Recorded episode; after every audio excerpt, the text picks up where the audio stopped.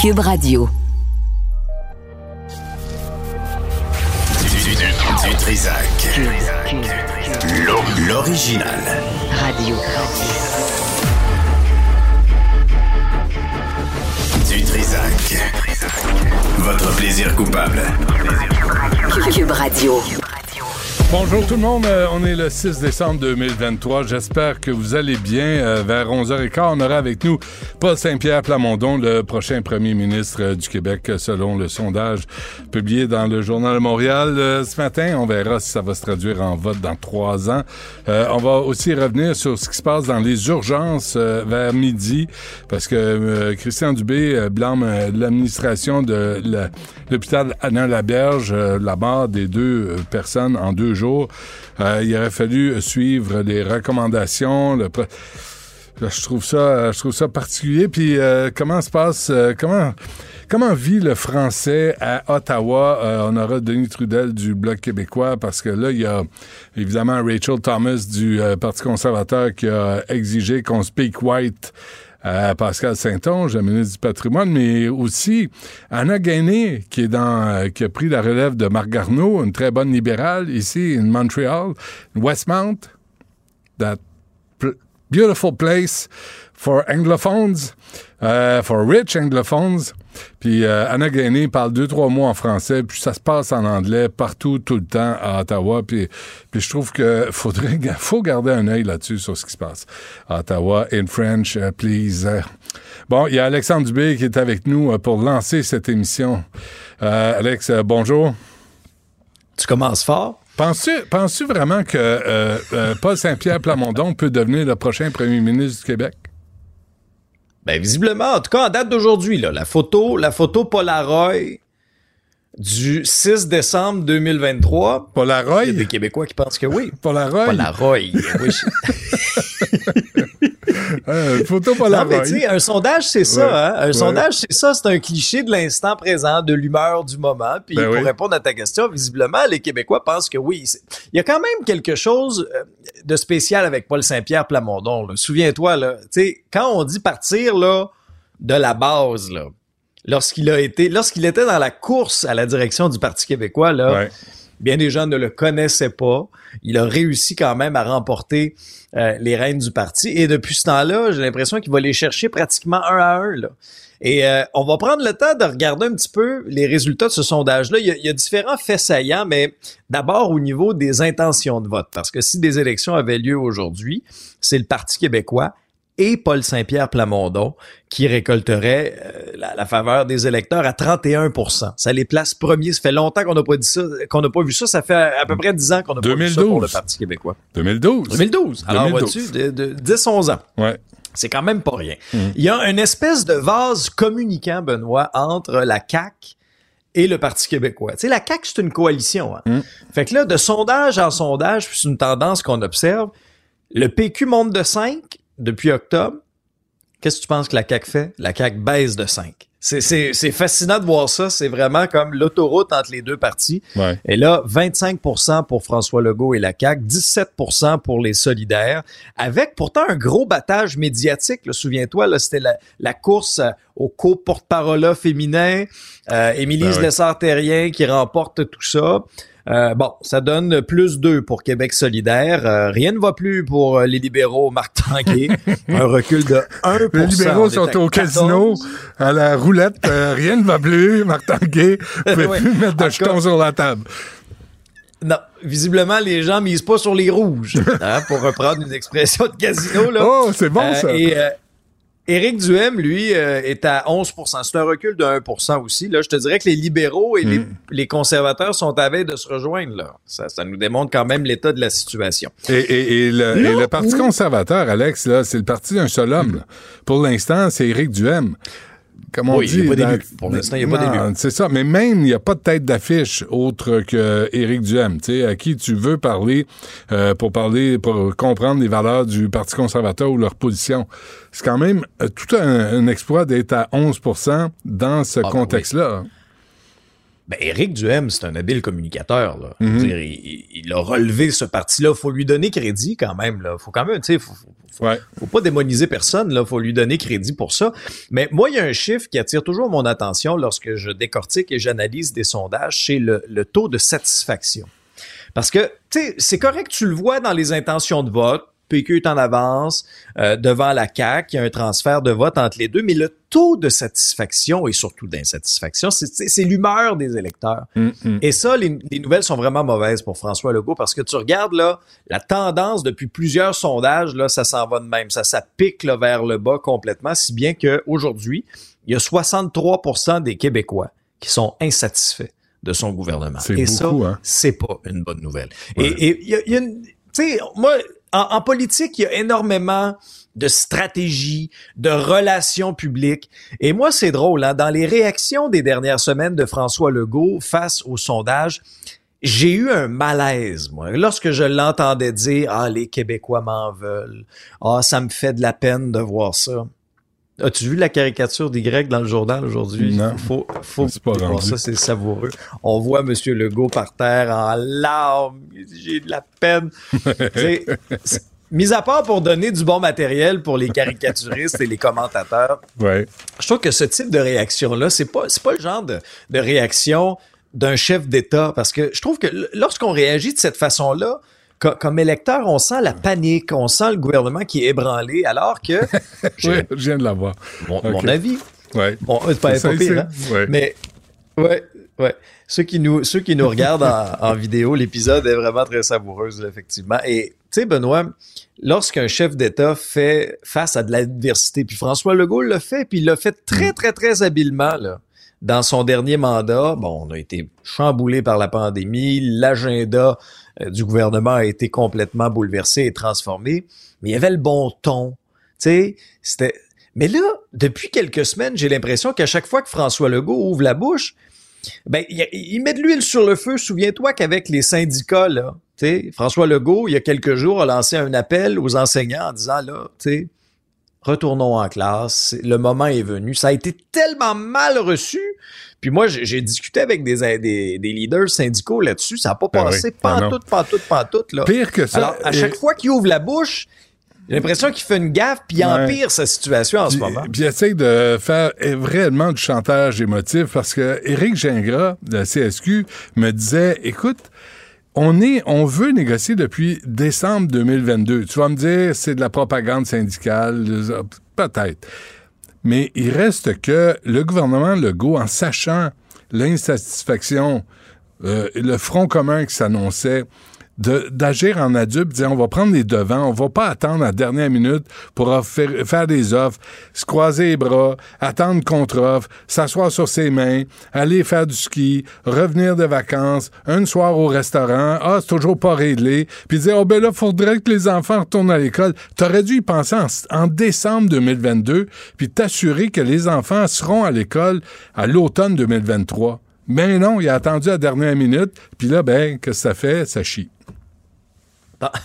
T'as entièrement raison. On a perdu un temps fou avec ça, Benoît. On a perdu un temps fou. Tu sais, quand on sait qu'il y a une échéance là, qui vient à terme, là, tu peux te préparer, tu peux voir venir le coup. Quand, quand tu es frappé par une crise, là, c'est pas pareil. La situation, tu sais, une crise, caractéristique d'une crise, souvent, bon, c'est imprévisible et là, faut faire face à l'adversité. Dans le cas des négociations, pas du tout. Puis, tu sais, après ça, j'ai trouvé un volet intéressant de ce sondage léger lorsqu'on a demandé aux Québécois mais pourquoi vous êtes insatisfait envers le gouvernement Legault? Puis là, c'est le fun de décortiquer ça puis de voir qu'est-ce qui a collé ou non dans l'opinion publique parce que des fois, à, tous les jours dans notre discussion, on, relève là, les faits plus marquants ou quoi que ce soit, mais nous, tu sais, on, baigne là-dedans 24-7. Mais la moyenne des ours, tu sais, les gens qui suivent ça, mais tu sais, euh, euh, toute la vie va vite, là. Ils n'ont pas Ouais. autant de temps nécessairement que des, des analystes, des animateurs qui baignent là-dedans tout le temps. OK? Mm, le mm. premier point, il n'a pas réussi à améliorer le système de santé ou d'éducation. Et là, tu regarde là, l'état de nos écoles. Regarde le retard salarial de nos profs, les conditions de travail qu'ils ont. Domaine de la santé. Je t'entendais en, en introduction parler de ce qui s'est passé à Châteauguay, ces deux personnes qui sont mortes en l'espace de deux jours, euh, en attendant de voir un médecin à l'urgence. un des deux avait une priorité P3 qui, en théorie, aurait dû être vu en 30 minutes. Après 12 heures, il n'a toujours pas vu de médecin, il est mort. Non, mais mais il y a, l'article aussi de 2000, le rapport du coroner, euh, Alex, 2021, un homme de 57 ans qui meurt, il, ça fait son, son moniteur sonne l'alarme pendant 50 minutes et l'infirmier qui est sur place va même pas le voir. Puis le pauvre homme, il est mort. Là, tu dis, c'est 2021, ben ben on l'a oublié. Moi, je, tantôt, je vais parler à l'Association des urgentologues. Il y a un article de septembre 2023 qui parle des urgences. Septembre 2023, on est en décembre 2023. Il n'y a rien qui se règle. Il n'y a rien qui s'améliore. Il n'y a rien qui se règle. C'est, ça puis, puis l'éducation, là, il a mis Jean-François Roberge un échec. Il a changé les commissions scolaires pour des centres de services, mais pas chez les anglophones, juste aux francophones. Fait que là, tu peux plus voter pour les commissaires. Fait que là, les centres de services font ce qu'ils veulent, de la même maudite façon qu'ils le faisaient avant, mais sans se soumettre à des élections. Voilà.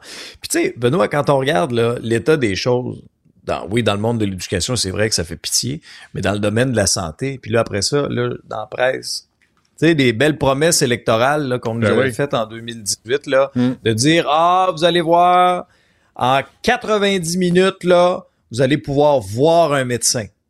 Oubliez ça, là. Ça, c'est repoussé, là, cet échéancier-là, là, à 2026-2027. Y, a, y a-tu cru, toi? par en avant. Y a-tu cru, toi, en 2018? Comment tu veux que je croie ça, ben, Benoît, quand il y a des, des milliers de Québécois qui n'ont pas de médecin de famille? Non, non, mais en Pensez-vous vraiment qu'on va à l'urgence pour le fun? Mais ben, c'est ça l'affaire. Puis là, il dit, on va à l'urgence. Mais oui, tu vas aller ailleurs. Puis là, euh, Dubé dit, va dans les cliniques, les cliniques IPS. Je l'ai dit ce matin, puis je le répète maintenant parce que c'est scandaleux. Dans son comté à Christian Dubé, il y avait la clinique Talin, qui était menée par des infirmières d'expérience. Il y avait des médecins de famille à temps partiel. Il y avait accès à des médecins. Ça a fermé parce qu'elle pouvait pas financer cette clinique-là à travers la RAMQ qui finance pas les gestes posés par les infirmières.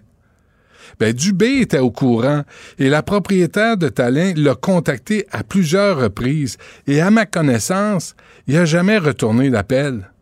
Il s'est jamais présenté à Talin pour dire, OK, comment ça fonctionne?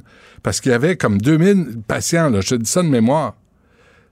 Dans son comté à Christian Dubé, là, il avait du pouvoir. Là, il aurait pu intervenir. Il est député et il est ministre. Il l'a pas fait. Clinique est fermée. 2000 patients qui doivent aller où? À la berge C'est sur la rive sud. C'est à Candiac. Mais c'est ça le problème actuellement, c'est qu'on a tellement tout centré vers les urgences puis regarde un peu, là, actuellement, ils sont tous dans le rouge, les urgences au ben Québec. c'est tous ben des taux, là. Sais, très, très, très élevés. On n'est même pas arrivé aux fêtes encore. On est déjà en pleine saison des virus, que ce soit des virus respiratoires, la grippe, la COVID. sais, fait que ça fait une pression immense. Puis moi, je connais pas grand monde, je sais pas pour toi, là, mais moi, je connais pas grand monde dans mon entourage, en tout cas, qui sera à l'urgence par plaisir. Là. Quand on se rend à l'urgence, c'est parce qu'on n'a pas le choix. Puis on sait le calvaire qu'on va traverser. Moi, je veux dire, il y a deux ans, là, on est allé, à un moment donné, ma mère avait un petit problème de santé. On n'avait pas le choix d'aller à l'urgence. Ça a été un calvaire de 13 heures. Puis là, tu vois l'état de la, tu vois l'état de, d'une personne chère se détériorer, se détériorer au fur et à mesure tu que l'attente augmente. c'est sûr que quand tu attends 13 heures à l'urgence, t'es pas frais comme une rose. Puis malheureusement, ben, il y a des situations dramatiques qui arrivent. Alors ça, c'est le premier point, Benoît. C'est, c'est le premier point qui fait en sorte que ben, les, les Québécois sont insatisfaits du gouvernement Legault. Maintenant, les autres, c'est, des points qui ont collé, qui ont marqué l'imaginaire collectif. Comment ça se fait qu'en pleine année là, de négociation de conventions collectives avec tes employés de l'État, tu te votes une augmentation de 30 ouais. Je veux dire, tu sais, quand on dit perdre le pif, le flair politique, c'en est un exemple flagrant de ça. C'est sûr que les syndicats allaient y remettre d'en face. Ben si toi puis moi, on y pense, comment ça se fait qu'il y a personne dans l'entourage du premier ministre et du gouvernement? Il y en a des conseillers, là, on les voit sur X commenter un paquet d'affaires. Oui, mais. personne qui a pensé à ça? Ben, d'abord, 30% sur 5 ans, puis 30% d'un coup, c'est une maudite différence. Un. non, mais, tu sais, il y, a, au Front commun des, disant 10% sur 5 ans. Euh, ils ont même pas mis 30% d'augmentation sur 5 ans. Puis deuxièmement, je pense qu'il était trop populaire. Puis ça a monté à tête de la direction euh, de, la CAQ et du gouvernement Legault. Trop populaire, trop d'affection. Et là, tout à coup, tout le monde se, réveille, puis tu te rends compte que, tu sais, il était cute au bar hier soir, mais à la lumière du jour, pas sûr que je vais le garder pour déjeuner, tu. Tu sais, c'est correct. Fait que, euh, il y a une remise en question, puis il manque d'humilité. Puis je parlais d'arrogance, entre autres de Christian Dubé, de dire que l'administration de l'hôpital, hey, il a remplacé Mme McCann pendant la, la pandémie. Sincèrement, est-ce qu'il a fait mieux que Mme McCann? On ne le saura jamais. Mais tu sais, Drainville remplace Roberge, Dubé remplace McCann. On ne sait pas où on s'en va. Ben là, pour l'instant, au rythme où les, les, les choses vont, euh, la CAQ s'en va dans le mur. Parce que, tu sais, souviens-toi qu'au lendemain là, des dernières élections générales, avec 90 députés, 89 maintenant, depuis, euh, Mm. depuis Jean Talon, Mm. euh, il marchait sur l'eau, là, pratiquement. Là. Mm. Alors là, c'est un, euh, comme on dit, euh, tu sais, un retour euh, à la réalité. Je pense que là, il y, a, il y a une prise de conscience qui doit être faite, mais il y a surtout une réaction aussi. Euh, et, et cette réaction, à mon sens, à moi, ne doit pas être là, de se lamenter là, sur la place publique puis de dire, ben là, les Québécois me font de la peine, les Québécois m'en veulent. Au contraire, là, on se retrousse les manches, on Ouais. regagne la confiance des Québécois un geste par geste par geste. Et Ouais. est-ce que, Benoît, ce qui va peut-être faire tourner le vent là, au cours des prochains jours, est-ce que ce serait un règlement, par exemple, avec certains syndicats? Je pense à la FAE. Là, as-tu remarqué à quel point on les entend plus? Là? Ils viennent plus en entrevue là, à nos épisodes. Là. Ben non, c'est ça. Puis quand quand il y a des négociations syndicales, Ouais. ben c'est peut-être parce qu'ils se parlent. Je me dis, quand, quand ils viennent pas en entrevue, à nos micros, c'est peut-être parce que là, ils négocient entre eux. Ouais. Alors moi, quand il y a peu d'informations qui fuitent, Ouais. ben, je suis un peu encouragé parce que je vois actuellement, entre autres avec offre contre offre, offre contre offre, euh, pour ce qui est de la FAE. Quand ben même que c'est une, une, proposi- une, une proposition verbale ou quoi que ce soit, on sent que les choses avancent. Et là, ben, il y a un autre échéancier à venir, puis il faut, faut, faut l'avoir sur notre calendrier. Là. Euh, ce vendredi, euh, à compter de ce vendredi, le 8 décembre, ben là, c'est une autre séquence Ben de oui. grève du Front commun Ouais. Jusqu'au s'ajoute à 14. ça. Parce que c'est ça jusqu'au 14. Mais est-ce que est-ce que le vent pourrait tourner? Est-ce qu'on pourrait, tu sais, faire en sorte que on, règle d'un côté, on règle de l'autre? Mhm. Ah ben là, par exemple, là, je pense que ce serait un pas dans la bonne direction pour essayer, tu sais, de regagner, de stabiliser les choses. Parce que, je veux dire, cette descente-là ne s'arrêtera pas d'un coup sec, ne se Ouais. freinera pas d'un coup sec, là. Mm. Tu sais, euh, lâche un traîneau en haut de la côte, là, tu vas voir qu'il va être dur à arrêter en, Ouais. pleine, en pleine descente. Mais essayez un petit peu de tourner le vent. J'ai Paul Saint-Pierre Plamondon qui est sur la 2. Euh, faut que je passe à un autre appel. Euh, on va voir, on va voir comment on réagit. On va voir vers où ça s'en va. Alexandre, on se reparle demain matin vers euh, 7 heures de toute façon avec euh, Mario Dumont. Avec plaisir. Benoît Dutrisac. Sacramouille que c'est bon. Du Trisac. C'est la grosse euh, nouvelle du jour. Le Parti québécois est premier dans les intentions de vote. Selon ce dernier sondage de Léger, le journal, euh, et c'est à 31% face à 25% pour la CAQ. Paul Saint-Pierre Plamondon est chef du Parti québécois. Monsieur Saint-Pierre Plamondon, bonjour. Bonjour. Euh, le champagne a goûté quoi ce matin? Bon, je pense qu'il va y aller mollo sur le champagne. Là. On va garder du jus d'orange, puis euh, le champagne, ce sera pour une autre journée. Ouais, Dans hein? le sens où euh, c'est très encourageant, là, puis il faut, Hmm. faut pas minimiser à quel point on l'apprécie. Euh, ça se traduit aussi par des dons, des cartes de membres. On voit là que ça change dans la bonne direction pour le Parti québécois. En même temps, euh, les élections sont dans trois ans. Hmm. Euh, il y a encore beaucoup de travail à faire. Euh, je pense que 2024, ça va être une année pour moi particulièrement qui va être sur le terrain dans chaque province du Québec pour préparer une offre politique qui est à la hauteur de ces espoirs-là. Mais est-ce Moi, ce que... que je retiens du sondage, puis c'est Ouais. un sondage à l'autre, là, c'est toujours la même, euh, le même indicateur qui est fiable, c'est que littéralement les trois quarts des Québécois souhaiteraient autre chose qu'un gouvernement de la CAQ. Donc la volonté de changement, la volonté justement de trouver autre chose que la gouvernance caquiste risque d'être très forte en 2026. Mais trois quarts, euh, moi j'ai 63 des gens sondés insatisfaits du gouvernement Legault. C'est pas le trois quarts. C'est le deux tiers. Trois quarts, euh, c'est 25% pour la CAQ, donc 75 de gens qui souhaitent autre chose. Autre chose, bah oui, comme ça. Mais en même temps, est-ce qu'on se tourne vers le Parti québécois? Parce que on ne l'a pas fait depuis 2012, euh, M. Saint-Pierre Plamondon. Euh, tu sais, le Parti conservateur, c'est le parti d'un seul homme. Le Parti libéral n'existe à peu près plus pour les francophones. Euh, Québec solidaire, c'est une partie crinquée, euh, tu sais, de Québécois se tourne vers le Parti québécois par défaut. Ben, je pense qu'il apprécie notre travail la manière dont on travaille chacun de nos dossiers, elle est soulignée, elle est appréciée euh, des Québécoises et des Québécois. Donc, on a leur écoute. Ce qu'on est en train de démontrer, c'est qu'on a définitivement le potentiel de former un gouvernement en 2026, mais le travail demeure en avant de nous, sachant que les chances que les Québécoises et les Québécois veuillent un changement, veuillent d'autres choses que les caquistes, que la CAQ au pouvoir en 2026, les chances sont très élevées. Donc, c'est du travail, euh, surtout euh, pour moi, là, que je, je pense que je vais être beaucoup, beaucoup sur le terrain en 2024 pour identifier les candidatures d'une équipe solide, euh, expliquer aussi, répondre à toutes les questions par rapport à ce qu'on a l'intention de faire. Mais êtes-vous prêt à sacrifier l'option indépendantiste pour prendre le pouvoir? Non. Ça, ça, ça, ça, peut refroidir certains, euh, euh certains caquistes, caquistes déçus. Ça peut, vous savez que c'est pas, euh, l'option est pas euh, en plein envol. On est ce qu'on est, puis sur chacun des sujets, on propose en fonction de ce qui est la réalité. Puis la réalité du Québec dans le Canada, c'est autant le sous-financement du système de santé que euh, ce qu'on vit en ce moment à la SRC, que euh, le déclin de la langue française, euh, l'absence de collaboration sur l'immigration. Je ne ferai pas toute la liste, mais mm-hmm. pour nous, dans notre action politique, indépendamment des sondages, et, je, vous le dis, là, les sondages, ils vont fluctuer dans, dans les trois prochaines années. Il y a des fois qu'on va monter, il y a des fois qu'on va descendre. Ça ne changera pas notre volonté de donner leur juste aux Québécoises, aux Québécois et euh, ce sera à eux de prendre la décision. Mais nous, la cohérence puis la solidité de ce qu'on propose en fonction de ce qu'on voit, mhm. euh, c'est euh, la raison d'être de notre engagement politique. OK, c'est clair. En même temps, M. Saint-Pierre Plamondon, disons, les gens, là, aujourd'hui, les gens vous voient comme peut-être le prochain premier ministre du Québec.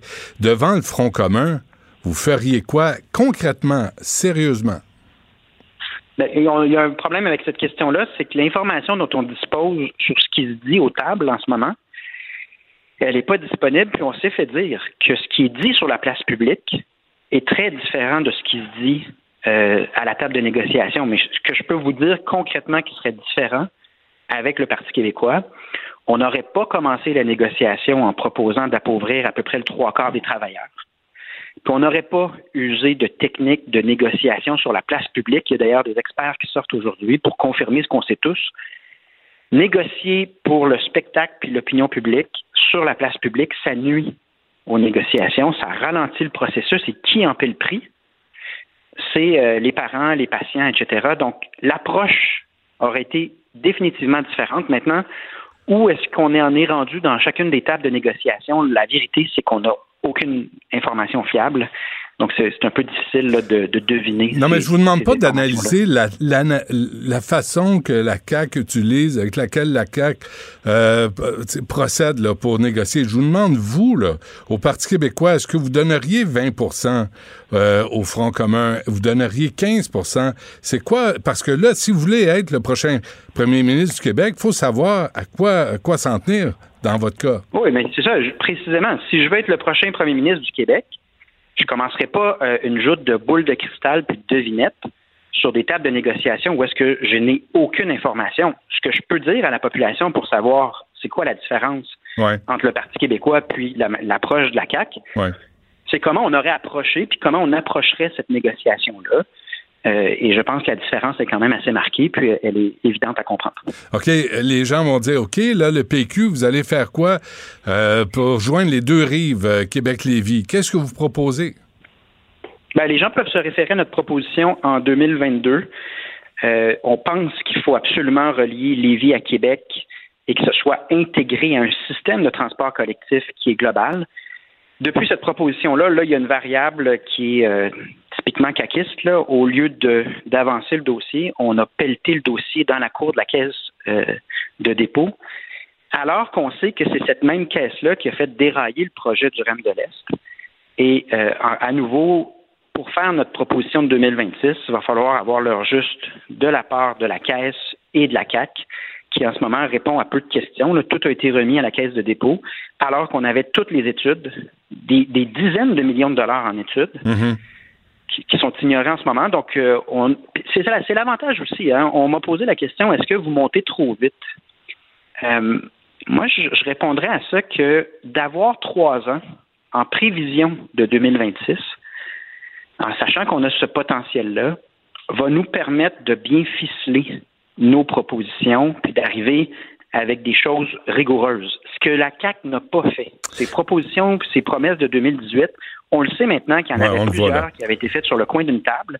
Et ce que ça donne une fois au pouvoir, ben, c'est que ça tient pas la route. Donc là, on a trois ans devant nous. Mais vous devez transformer. le troisième lien, puis le, tramway. On aura le temps de préparer notre offre puis pour ça, ça nous prend notamment la réponse de la Caisse de dépôt, à savoir, puis surtout du gouvernement de la CAQ, à savoir, est-ce qu'ils vont faire quelque chose ou comme pour tous les autres projets, le REM de l'Est, puis le troisième lien notamment. Mais la Caisse de dépôt a répondu, a répondu il y a deux ans. Là. Il disait qu'il fallait, fallait, le faire sur le tramway. C'est comme on revient en arrière, mais vous, de votre côté, au Parti québécois, vous devez transformer ces intentions-là en vote réel. Une fois dans l'isoloir, les gens, faut qu'ils soient prêts à voter pour le Parti québécois. Et, et 47 des citoyens souhaitent que le Québec signe la Constitution canadienne de 82, puis soit une province comme, comme les autres. Qu'est-ce que vous leur dites? Ah ben je leur dis euh, essentiellement de demeurer à l'écoute. Je pense qu'on a généré de l'écoute pour ce que le Parti québécois a à dire. Et on a un projet bien plus intéressant que l'illusion, parce qu'il faut le nommer, ce n'est pas une possibilité, l'illusion de renégocier la Constitution canadienne à notre avantage n'existe pas dans la réalité. C'est un faux dilemme. On l'a essayé très souvent. Et le, en fait, ce que la CAQ aura réussi à démontrer, c'est justement que le discours de on, tout va s'arranger dans le Canada, c'est se compter des histoires à nous-mêmes. Donc, on aura pas mal mieux que ça à proposer, qui est un projet de société qui nous permet notamment de rapatrier 82 milliards de dollars sur une base annuelle qui présentement sont envoyés à Ottawa en retour de pas grand-chose à part euh, les lubies idéologiques de Justin Trudeau puis sa volonté d'augmenter la taille de la fonction publique canadienne sans qu'on reçoive de services. Dans un Québec indépendant, cette même somme-là va être allouée mais vous savez quoi, là? comme la santé, l'éducation, puis les services directs à la population. Ouais, mais là, parler de référendum d'indépendance aujourd'hui, là, quand les, quand les urgences sont à 200% à 150% quand les gens meurent euh, aux urgences, là, quand, je dire, à un moment donné, là, c'est parler dans le vide, on veut pas l'entendre. Quand les, les profs arrivent avec des classes, avec des élèves allophones qui ont pas de transition pour les amener en classe, qui apprennent, qui puissent apprendre, quand, euh, je veux dire, c'est faut, parler des choses concrètes euh, présentement, euh, pas des projets dans 5 ou 10 ans. La CAC et l'ensemble des provinces, donc c'est pas que le Québec, la CAC a demandé au fédéral 6 milliards en santé, en transfert en santé, basé sur l'historique des transferts. Justin Trudeau a tellement augmenté la taille de la fonction publique canadienne, il a tellement dépensé qu'il a retourné seulement 1 milliard sur 6 milliards. Fait que si on veut parler de choses concrètes, puis de gens qui meurent parce que nos urgences ne fonctionnent pas. S'il manque 5 milliards dans le système de santé sur une base annuelle, il me semble que c'est pas mal concret. Donc, soit la CAC nous démontre, puis ça n'arrivera pas, là, soit qu'elle nous démontre qu'elle va chercher les 5 autres milliards sur une base annuelle, puis qu'on peut faire fonctionner notre système de santé tout en demeurant dans le Canada, ou soit on met fin à euh, cette euh, gestion absolument irresponsable sur Justin Trudeau, puis euh, l'historique d'Ottawa, ça, ça, a toujours été des batailles de cette nature-là. Ouais, mais pouvez-vous faire l'indépendance? Pouvez-vous faire l'indépendance sur Saint-Pierre Plamondon sans Montréal? Montréal qui s'anglicise, Montréal qui s'en fiche euh, de l'indépendance, Montréal qui veut se séparer du reste du Québec? Sérieusement? Euh, Montréal, c'est pas un bloc monolithique. Là. Je regarde les chiffres du sondage, puis on a des appuis quand même en progression et très solides. Euh, dans la région de Montréal pour le Parti québécois. Donc, euh, non, j'exclus pas Montréal. Montréal est une métropole, une capitale francophone. Pas assez à mon goût. Dans, dans le concret, je trouve que on pourrait en faire plus, mais le Parti québécois obtient euh, des appuis dans la région de Montréal à la hauteur de 24% dans le dernier sondage, puis ça va continuer à progresser. Donc, on a du travail à faire, puis je vais faire campagne auprès des anglophones aussi. Le Parti québécois en ce moment obtient 9% d'appui euh, de la part des anglophones. On peut augmenter ça Hmm. en expliquant qu'on serait mieux de gérer nos, nos budgets nous-mêmes plutôt que de laisser Ottawa euh, dépenser n'importe comment. OK, je vous laisse aller. Euh, dernière affaire, pour les prochaines, s'il y a des élections partielles, est-ce que pour atteindre la parité, vous allez interdire aux hommes de se présenter comme un Québec solidaire? Non, euh, on n'a jamais fonctionné par interdiction. Puis si on avait fonctionné comme ça, Pascal Paradis ne serait pas député aujourd'hui. Euh, et quand j'ai rencontré Pascal Paradis, je lui avais dit Je suis à la recherche d'une femme, mais je te rencontre quand même quel est ton parcours, quelles sont tes motivations. Et au final, j'ai décidé de euh, donner euh, de, donner aux gens de Jean Talon la meilleure candidature avec un ancrage dans Jean Talon. Puis ce sera toujours euh, au mérite, Hmm. avec l'objectif d'atteindre la parité. Puis on va atteindre la parité comme on l'a toujours fait aux autres, aux autres élections. Avez-vous b- le besoin d'être aimé comme euh, François Legault, vous? je ne sais pas euh, euh, comment euh, se situe le besoin d'être aimé de François Legault, mais je, ma conception de la politique, c'est que c'est du service public et que tout ça euh, n'a de sens que si on est utile à la société. Puis je ne suis pas rendu encore à l'étape où euh, j'ai été utile, euh, puis que mon équipe a été utile comme on a le potentiel de l'être. Et c'est ce qu'on va solliciter en 2026, euh, d'avoir cette chance-là. C'est bien. Euh, bon, ben restons euh, dans la réalité. Là, 31 pour le Parti québécois aujourd'hui en décembre 2023. On verra où ça nous mène euh, d'ici trois ans. Merci d'avoir pris le temps de nous parler. Paul Saint-Pierre Plamondon, chef du Parti québécois. Merci. Vous écoutez Du Trisac. Vous venez de vous connecter en direct sur Cube Radio? Pas de stress. Tout est disponible en balado sur l'application ou le site cube.radio. superbe, sublime, merveilleuse. Sauf que ce gars-là est quand même euh, rationnel et pragmatique. Et ça pose un très grave problème. Je t'assure qu'il n'y a aucun politologue sérieux qui va te dire Oh, j'ai. Un politologue, pas comme les autres. Loïc Passy. C'est pas le temps de faire ça. L'œil, bonjour. Bonjour Benoît. Avant Bon. de commencer la chronique internationale, je veux juste dire une chose sur Oui. les médecins. Oui, oui. La moyenne de l'OCDE, on est en bas de la moyenne de l'OCDE. On a 23 000 médecins au Québec. Pour rejoindre la moyenne, il en faudrait 12 000 de plus. Il faudrait qu'on monte à 35 000 de médecins. C'est pour ça que quand toi et moi, moi, ça m'est arrivé encore d'aller avec mon enfant à Sainte-Justine, d'arriver là, puis il était 9 h, 10 h, 11 h du soir.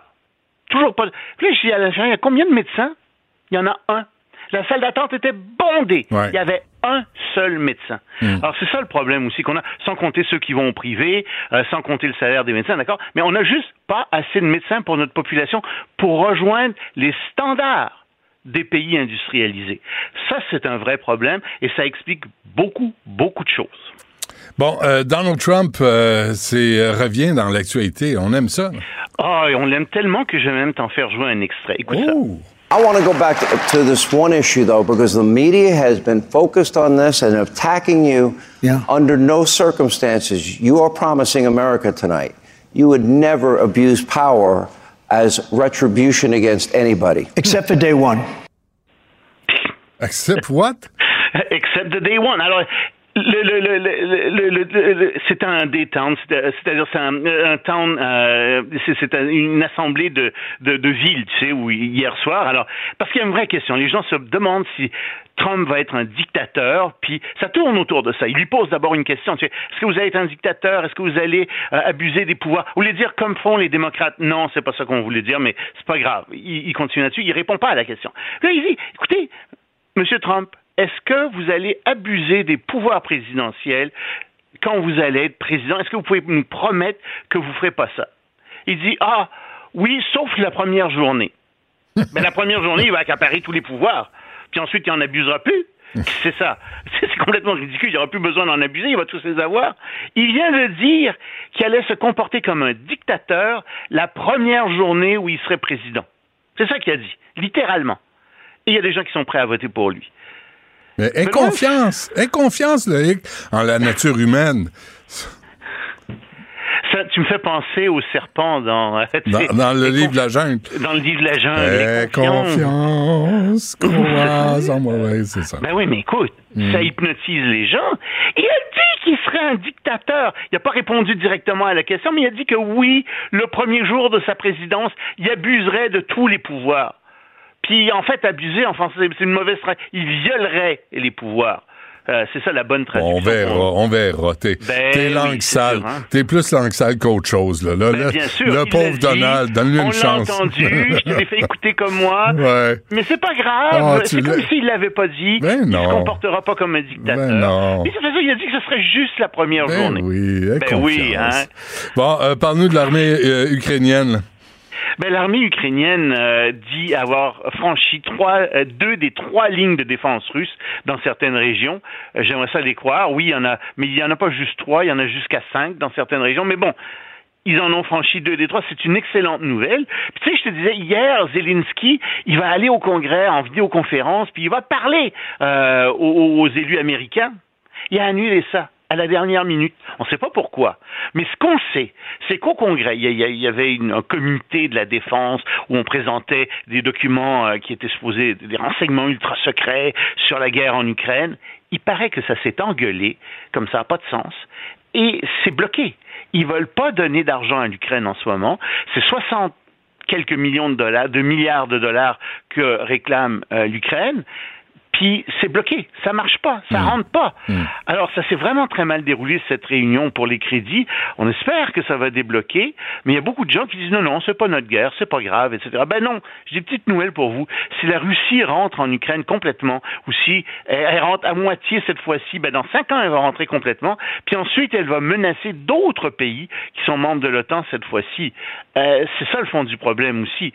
Alors en Europe il y a des gens qui sont très sympathiques à Vladimir Poutine, comme Viktor Orban, qui est en train de faire capoter des décisions clés sur l'Ukraine dans l'Union européenne. La première, c'est le début des négociations d'adhésion de l'Ukraine à l'Union européenne. Viktor Orban dit oh ben je sais pas, non, non, on aimerait que ce soit retiré de l'ordre du jour. Et même chose pour la suite du financement sur la guerre en Ukraine. Alors, si les, États-Unis euh, hésitent, enfin les républicains, certains républicains hésitent à subventionner la guerre en Ukraine, ben, tu imagines bien que l'Ukraine a encore encore plus besoin de l'Europe, mais non.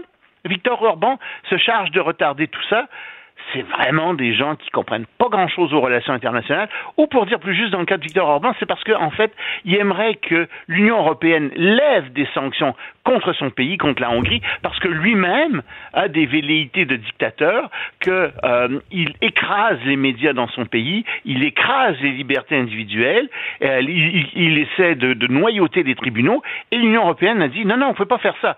Si vous faites ça, vous recevrez plus d'argent. Alors il a reculé, il a arrêté, vous avez dit très bien, j'ai arrêté, mais si vous voulez avoir que l'Ukraine euh, rentre dans l'Union européenne, si vous voulez euh, avoir votre argent pour l'Ukraine, ben laissez-moi faire ce que je veux en Hongrie. C'est ça qu'il est en train de dire littéralement ce petit dictateur de Victor Orban. Ouais, il joue des joue du coude. Et euh, très dur. avant qu'on se quitte, le Royaume-Uni et le Rwanda ont signé un traité oui, ils sont en train de signer un traité. On en avait déjà parlé pour l'expulsion des immigrants illégaux. Alors tous les immigrants illégaux devaient aller au Rwanda. Ils n'avaient pas encore signé de traité, le Rwanda et le Royaume-Uni, mais il y avait surtout la Cour suprême hein, du Royaume-Uni qui avait dit vous pouvez pas faire ça. Vous pouvez pas faire ça parce que euh, on ne sait pas où ensuite vont aller ces gens-là. Qui nous garantit que le Rwanda ne va pas réexpédier ces immigrants illégaux vers d'autres pays, par exemple leur pays d'origine? Alors le gouvernement britannique a dit très bien, ce que nous allons faire, c'est que nous allons signer un traité avec le Rwanda où il sera garanti que le Rwanda ne renverra pas ses immigrants illégaux vers d'autres pays, puis d'autres choses que vous avez dites à la Cour On va s'arranger que ça n'arrivera pas. le Royaume-Uni, comme bien des pays d'Europe, ne veut plus d'immigrants illégaux. Et, ils en ont vraiment. c'est pas compliqué. Ils en ont trop parce qu'ils ont des problèmes avec leurs services sociaux, avec les écoles, avec les systèmes de santé. Il y a des problèmes de toutes sortes dans la société qui se posent. Ils en reçoivent trop. Ils veulent que ça arrête.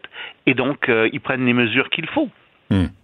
Bon, euh, c'est peut-être euh, la prochaine façon de faire. Hein? Ben, tu sais, et c'est très dur de dire ça parce que quand on y pense bien, je sais que ce sont des pauvres gens qui ont besoin de toutes sortes de choses, mais comme on dit, charité bien ordonnée commence par soi-même. Mhm. Euh, tu peux donner, tu peux donner beaucoup, puis on donne beaucoup.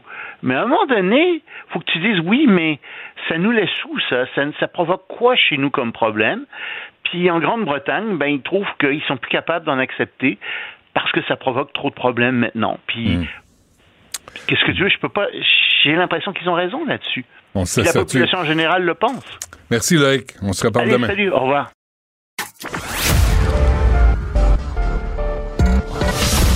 Un gars du peuple qui monte au front pour le peuple. Le Robin des Bois des temps modernes. Du Trisac. La rencontre Martino du Trisac. Ah, ça, ça regarde mal. Ça regarde mal. Il commente l'actualité dans le calme et la sérénité. Arrête de te plaindre, arrête de chialer. Une génération de flambous, de mollassons. Des propos sérieux et réfléchis. Tu me niaises-tu? Ben oui. Bruit de bouche. La sagesse en bouteille. Tu sais, Richard, il y a des fois, moi, je me remets en question. Euh, Là-dessus, on n'est pas pareil.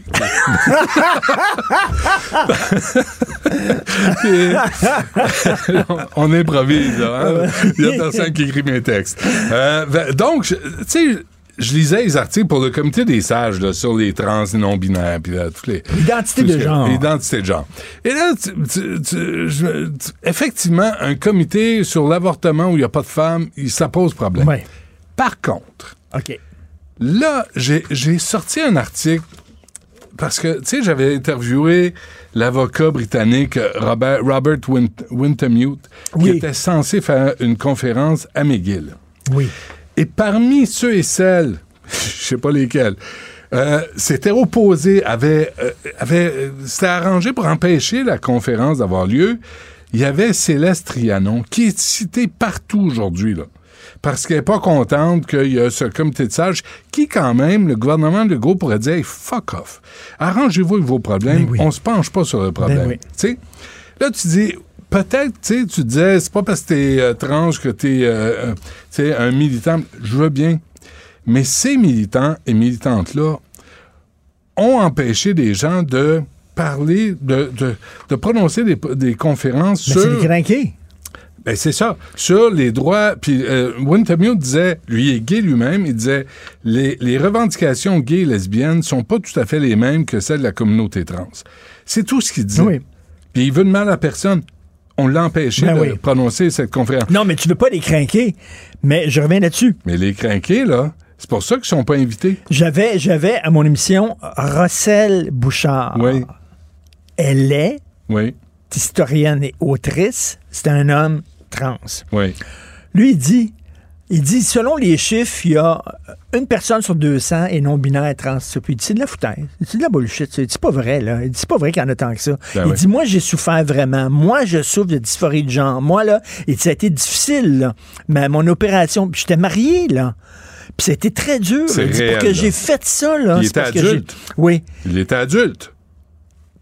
Il dit pour que j'ai fait, elle dit pour que j'ai fait ça, c'est que je souffrais en tabarnouche. Mais Ouais. il dit là, il dit, on dirait, elle dit que les gens qui se lèvent le matin puis oh, finalement, euh, Je vais suis une essayer ça. femme, je suis une femme, Ouais. c'est ça. Tu sais, il dit, euh, tu sais, cette personne-là passe dans l'hôpital, puis tu sais, ça a l'air cool, moi, il a essayé ça. Mm. Mais il dit, il y en a trop. Puis il dit LGBTQ plus, euh, il dit, c'est de la foutaise, c'est de la bullshit totale. Donc, elle est une trans. Et elle a un regard critique extrême sur ça. Donc, tu sais, une femme comme elle pourrait être intéressante dans un comité comme ça. Effectivement. Mais tu sais, les Mais militants. elle qui- est en minorité. Mais les militants et militantes qui encouragent la censure, Ah qui, qui insultent quiconque qui n'est pas d'accord avec eux et elles, disent, moi, je veux pas ça sur un comité de sages. Je veux pas ça dans un rapport officiel pour le, pour le gouvernement. Parce que là, ce qu'on veut, c'est Ben aider, oui, mais c'est sûr. c'est aider les Ça gens. là-dessus, mais tu sais, tu dis, on, Mais il aurait pu en trouver. Il aurait peut-être pu en trouver. Cela dit, tu parles de censure. Tu as vu l'histoire du Montréal Campus? Euh, Mario Dumont avait hier, je crois, son émission, le rédacteur en chef du Montréal Campus, puis Isabelle Haché en parle dans la presse aujourd'hui. Ils font euh, un très bon journal étudiant, puis ça. Ils font leur, leur page couverture avec... euh, euh, il- de plus en plus d'étudiants ont peur d'aller dans les assemblées générales étudiantes parce que quand ils sont pas d'accord avec les gens, euh, les gens qui, qui gèrent la- la- l'association étudiante, ils se font insulter, ils se font crier après, tout ça. Puis ils disent, ben, ça, c'est une affaire qu'on sait depuis longtemps. Quand c'est des votes de grève, ça dure des heures, des heures, des heures, puis Ouais. c'est rien que les crinqués qui restent à la fin puis qui Ouais. votent. Bon, ils ont tous fait un reportage là-dessus. Les, les, les, il y a des étudiants, des militants qui sont pour la démocratie, antifascistes. Ils ont pris les Montréal Campus puis ils ont tout crissé ça aux poubelles. Parce qu'ils veulent pas que les gens lisent ça. Ils veulent pas que les gens lisent ça. Après ça, ils disent, nous autres, on est contre les fascistes. Attends une minute. Et- Empêcher une idée de circuler. Ouais. Cacher une idée parce qu'elle ne va pas Ouais. dans ton sens, c'est, selon moi, la définition même du fascisme. Ouais. Non? Ouais, absolument. Je vais continuer. Euh, Puis sais-tu quoi? absolument. Mathieu Boccoté, l'intellectuel de sa génération le plus important au Québec, qui cartonne là-bas. Son livre, vient de Ouais. sortir un livre, son livre est en tête des ventes, des essais politiques en France. Mm. Il y a eu un texte dans les journaux, dans le journal de Montréal. Le Devoir n'en a pas parlé, la presse n'en a pas parlé. C'est l'intellectuel le plus important de sa génération au Québec. mm. Ils ont fait comme si le livre n'existait pas. On est au Québec, en 2023. Calvaire! C'est incroyable. Puis après ça, les gens disent oh, vous êtes parano, puis le wokisme, puis la censure, elle existe, elle existe. Ben, ne serait-ce que faire une manchette en ben, il y a des affaires, on n'est pas d'accord avec le livre, puis ça, rien. Mais c'est comme le livre n'existe pas. Il n'est pas sorti, Calvaire. Comprendre ça. Il y a une lassitude face à tout ça. tu sais. Il y a une Je te sens, je te sens là. Ouais, non, mais il y a une lassitude parce que euh, hier, moi, j'avais le président du syndicat des travailleurs de Radio-Canada et travailleuses de Radio-Canada. Oui. C'est important que Radio-Canada existe. C'est important Ah dans ouais. une so- société pluraliste. C'est important qu'on entende même des sottises ici, des sottises l'autre Ben bord, oui. des sottises partout et des, des, des réflexions importantes. C'est im- c'est important. Mais j'ai pas l'impression que de l'autre côté, on a cette ouverture. Tu sais, dans la presse, là, s'ils parlent de nous, c'est pour nous planter. C'est pas pour avoir une discussion ou un échange. C'est juste pour Lui, nous dit, planter. euh, Mathieu dit qu'il a reçu une invitation, de tout le monde en parle, mais il n'a pas pu. c'est impossible pour lui là, de- pour les Ouais. dates et tout ça. Mais c'est tout. Le Mais- devoir, rien. Puis il dit, le- c'est-tu le pire? Le devoir, euh, ils ont déjà parlé d'un livre. Un gars avait lu Mathieu Bock-Côté pendant un an. Puis avait écrit un livre, un obscur inconnu. là. Ah Quelqu'un ouais. qui, euh, Ouais. Pique, les deux, les deux points. Euh, euh, Il a écrit un livre sur Mathieu. Là, il y a eu un texte dans, dans- dans le devoir. Un gros texte dans le devoir, là, sur ce gars-là. Mais quand c'est Mathieu lui-même qui sort un livre, ça n'existe pas. C'est extraordinaire. Ah ouais, c'est extraordinaire. C'est extraordinaire. Et puis après, ils viennent nous faire la leçon sur la démocratie, puis que euh, l'autre Mais- qui fait un caca nerveux parce qu'on utilise le mot wokisme. Euh, Non, il dit ça n'existe pas, c'est une invention de Québécois. J'ai entendu ça, c'est une invention de C'est vrai. Québécois. Ouais. Parce que dans les autres reçu- pays, on n'en parle pas. As-tu reçu ton chèque pas? personnel de Ben oui. Pierre-Carl Pelado Ben oui. pour qu'il s'assure que nous, on dit exactement ce qu'il veut entendre? Ben moi, moi, j'ai un téléphone Je comme toi à côté de Ouais, mon lit, téléphone Ouais. avec une ligne. euh, il nous réveille des fois à répondre? 3 heures du matin. Là, tu dis, patron, Hey! patron, qu'est-ce que vous voulez que je dise aujourd'hui? Ouais. Oui, patron. D'accord, patron. tu vas dire ça, tu vas dire ça? Chef, oui, chef. Chef, oui, chef. C'est de même que ça marche. Tu vas te euh, réjouir de, de- de- de- du sondage qui met le PQ en tête. C'est Ouais. ça qu'il m'a dit. Je dis, Ouais, OK, ouais. chef, ouais. Tu vas planter parti. On se reparle-tu demain? Bon, oui. OK. Et on va avoir d'autres bonnes nouvelles comme ça sur l'état fantastique de la démocratie et de la diversité d'opinion. Parce que ces gens-là disent, nous autres, on- on- la diversité, c'est important. Oui, toutes les diversités, effectivement, ça prend des petits, des grands, des gros, des hommes, des femmes, des non-binaires, tout ça. Mais la diversité d'opinion, Hum. Ah, Pas ça, tant. on s'en calisse. Pas tant. Ce segment est aussi disponible en vidéo sur l'application Cube ou le site cube.ca. Philippe Richard Bertrand. Est-ce qu'il y a quelqu'un qui calcule? Je capote. T'imagines combien ça coûte? Entrepreneur et chroniqueur passionné. Qu'est-ce que tu veux de plus? Philippe Richard Bertrand. Philippe Richard, bonjour. Salut. Dis-moi pas que tu vas être méchant envers Hydro-Québec. Non, en fait, je- pas, pas nécessairement. Moi, je me pose juste des questions. euh, tu sais, on nous a fait miroiter depuis une dizaine d'années, euh, Benoît, des gros profits, là, tu sais, des milliards de dollars en profitabilité qui étaient après ça donnés, bien entendu, au gouvernement du Québec, parce que ça appartient au gouvernement du Québec.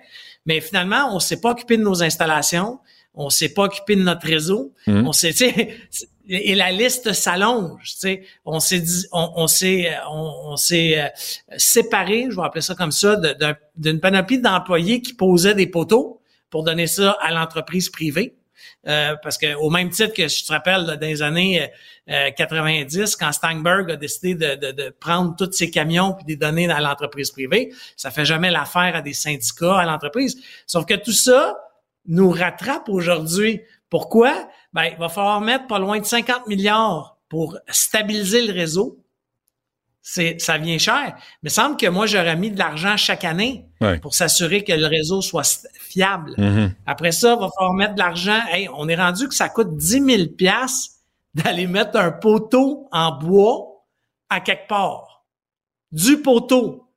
Je sais pas dans quelle société qu'on est. 10 000. pour qu'un poteau en bois. Pour planter un oui, poteau. ça coûte 10 000. C'est le Journal de Montréal qui a sorti un article. Il y a un monsieur, là, un, un citoyen, qui s'est tanné. Il a dit, hey, je vais l'acheter, le poteau, puis je vais l'installer. OK? Hmm. Puis le poteau, il a coûté cin- 500 pièces. Bon, je doute que ça lui a coûté 9500 pièces de l'installer. Alors, la facture de 10 000 du poteau que Hydro-Québec recharge au client, ça, ça veut dire que le sous-traitant, il charge quoi? 5 000, 7 000? Ouais. Tu sais, ça ça n'a pas de sens. Puis moi, je suis dans, je fais partie d'un groupe d'entrepreneurs qui est propriétaire de logements locatifs dans la région du Saguenay. Puis on attend depuis huit mois pour brancher un édifice dans lequel on met des travailleurs. OK? Puis, tu sais, là, on est sur un, un- un branchement de chantier. Euh, tiens, avec l'hiver qui s'en vient, faut mettre de, de- de- de- du chauffage adéquat là, parce qu'on a peur que les tuyaux tout éventrent. Mais- mais c'est vraiment ridicule. mais Ça fait neuf mois qu'on attend pour loger des travailleurs. Qu'est-ce que Hydro-Québec te répond? On n'a pas le temps. Surchargé. On va vous revenir. C'est très laconique comme courriel. À chaque fois que je réussis un courriel, en fin de semaine, là, le dernier que j'ai reçu, je pensais lancer mon téléphone contre le mur. Sauf que tu vois, je savais pas, moi, parce que tu sais, encore une fois, je Ben ouais. pas tout le temps, je savais pas que je pouvais installer le poteau. Mais là, tout de suite, j'ai appelé mes associés. J'ai dit, c'est un problème de poteau, de fil, tu sais, on va on va l'installer, là. C'est le poteau, là. Ben oui. Mais finalement, j'ai pas eu encore de nouvelles de mes associés, mais ça fait pas de sens. Hmm. Tu sais, puis je pense que euh, peut-être qu'il va falloir dans les prochaines, ben, de toute façon, avec le plan d'investissement de 100, 100 milliards de dollars, Mais ça, mais ça, que la rentabilité. Hier, j'avais le porte-parole d'Hydro-Québec. Je m'obstine plus avec les porte-paroles. Tu sais, il nous envoie un porte-parole, tu dis, bon, c'est correct, décide de rien, fait juste connaître la cassette, puis il nous transmet l'information. C'est même pas une entrevue intéressante à écouter. Puis là, tu dis, attends une minute, là, là, c'est parce qu'il dit, on fait tout le réseau, ça va coûter 100 milliards. Personne ne parle de refaire tout le réseau. On parle de refaire les grands centres, peut-être enfouir des fils dans les banlieues, puis autour des grands centres. Commencer par ça. Commencer quand un chantier qui s'ouvre, être en contact avec les municipalités, puis dire, hey, on ouvre telle artère, tel boulevard. OK, parfait, on va aller enfouir les fils. Tu sais, juste travailler, pas travailler en cabochon, mais, mais ça donne rien. Puis là, il te répond, ben, il y a un plan, il y a un Fais juste, fais juste penser à l'asphalte au Québec. Hey, on refait nos routes, OK? C'est prouvé, là. C'est pas moi qui le dis. Ouais, ouais. On refait nos routes deux fois plus qu'en Ontario. Mais pourquoi? Tu sais, ça fait pas de sens. L'asphalte est mauvaise, on n'a pas le bon sous-traitant. C'est-tu parce qu'on utilise ce qu'on appelle le- la loi du soumissionnaire le plus bas? Ouais. C'est sûr que le plus bas, il fait de la scrap, tu comprends? Mais il y a Ah, eu beaucoup à de un moment donné, hey, écoute, il y a une municipalité au Québec, là, je me rappelle plus du nom, peut-être que toi, ça va dire quelque chose, mais cet été, elle se plaignait que la municipalité avait plus de courant une fois de temps en temps. Hey, tu sais, moi, je, je pense, hey, la dernière fois j'ai vu une affaire de même, là, OK, je te ramène dans les années, écoute, 98. En 1990, enfin, excuse-moi, 2002. En 2002, il y a une compagnie canadienne qui s'appelait TEW, une compagnie de cellulaire qui, qui gagnait des Fido, OK, tu sais, l'équivalent de Fido ou Mhm. Roger ou Vidéotron. Ils ont gagné une concession en Roumanie, puis c'est devenu l'opération cellulaire la plus profitable au monde. Sais-tu pourquoi? Parce que les gens se prenaient un cellulaire parce que quand tu faisais une demande de ligne téléphonique, t'attendais deux ans. OK? Avec la société d'État. On est rendu là, là. Hydro-Québec, un an pour être branché. Ouais. Écoute, Roumanie, 1980, 2002, après la chute du communisme. Ouais, Tu sais, ouais. Ça, ça fait pas de sens. C'est- là. C'est c'est fou. Et pendant ce temps-là, Michael Sebia pense de relancer les centrales nucléaires, donne des contrats à McKenzie pour se faire analyser ce qu'on sait déjà. On, on oublie le service essentiel, le service aux citoyens, à ceux qui payent la facture à chaque mois. Hey, petite bordée de neige lundi, là, il y avait plein de pannes de courant. Ben oui. Parce que le fil est tombé, le, la Mais neige était trop lourde. Hey, mais décembre passé, puis mai 2022, puis avril. Je veux dire, le- on oublie le nombre de pannes qui touchent 500 000 personnes, 640 000 personnes, 1 million. On les oublie parce qu'on a autre chose à penser. Mais Hydro-Québec mais je pense qu'il faut laisser, je veux pas casser tout de suite du sucre sur euh, Michael Sebia, mais je pense qu'il faut le laisser arriver. Il, est à- il vient d'arriver. Ouais. J'espère qu'il va faire une bonne job. Déjà qu'il il nous a annoncé que ça allait coûter 100, 120 milliards. OK. Mais là, il faut comprendre comme Québécois, là, tu sais, comme contribuable québécois, il y aura plus de profitabilité d'Hydro-Québec pour les Oui, il va y avoir de la profitabilité, mais elle va être 100% réinvestie.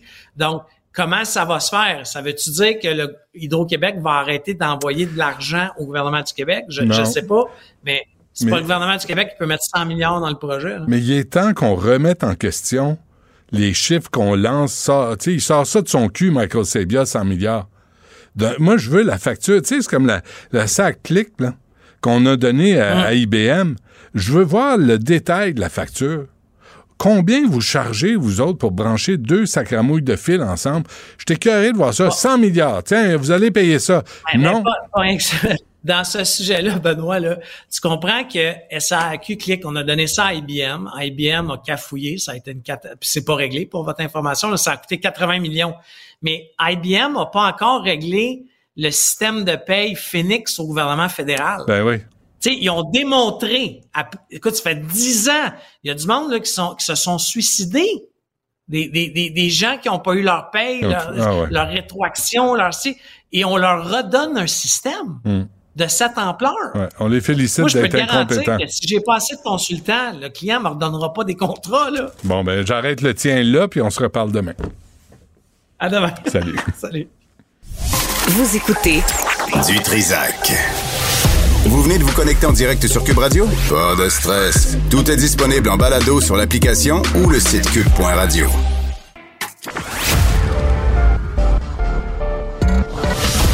un gars du peuple qui monte au front pour le peuple. Le Robin des Bois des temps modernes. Du Trisac. La cellule de crise a fait des recommandations très claires comment améliorer la gestion des urgences? Il y a plusieurs hôpitaux qui ont suivi ces recommandations et on a vu une différence. C'est pas le cas à Anna Laberge. Et c'est ça qu'il faut faire avec M. Dalamar qu'on vient de nommer, c'est de dire pourquoi dans certains hôpitaux, des recommandations très claires de la cellule de crise n'ont pas été mises en place. Bon, ben, c'est de votre faute. C'est pas compliqué. Docteur Guillaume Lacombe est avec nous, vice-président de l'Association spécialiste en médecine d'urgence du Québec. Docteur Lacombe, bonjour. Merci d'être avec nous. Merci, M. Dutrisac. C'est de votre faute. Vous n'avez pas écouté le ministère. Vous savez pas comment travailler. Écoutez donc les gestionnaires. Comment vous réagissez quand vous qui- entendez ça? Ben, c'est sûr que c'est, c'est, c'est difficile de, surtout de voir les gens qui attendent, puis le, le réseau actuellement qui, malgré des années de, de COVID, malgré l'année dernière qui a été difficile, malgré les choses qui ont été mises en place par les différentes recommandations, qu'on soit encore aujourd'hui, le, le, on est le 6 décembre aujourd'hui, puis on est encore dans une situation qui est similaire à ce qui était il y a un an.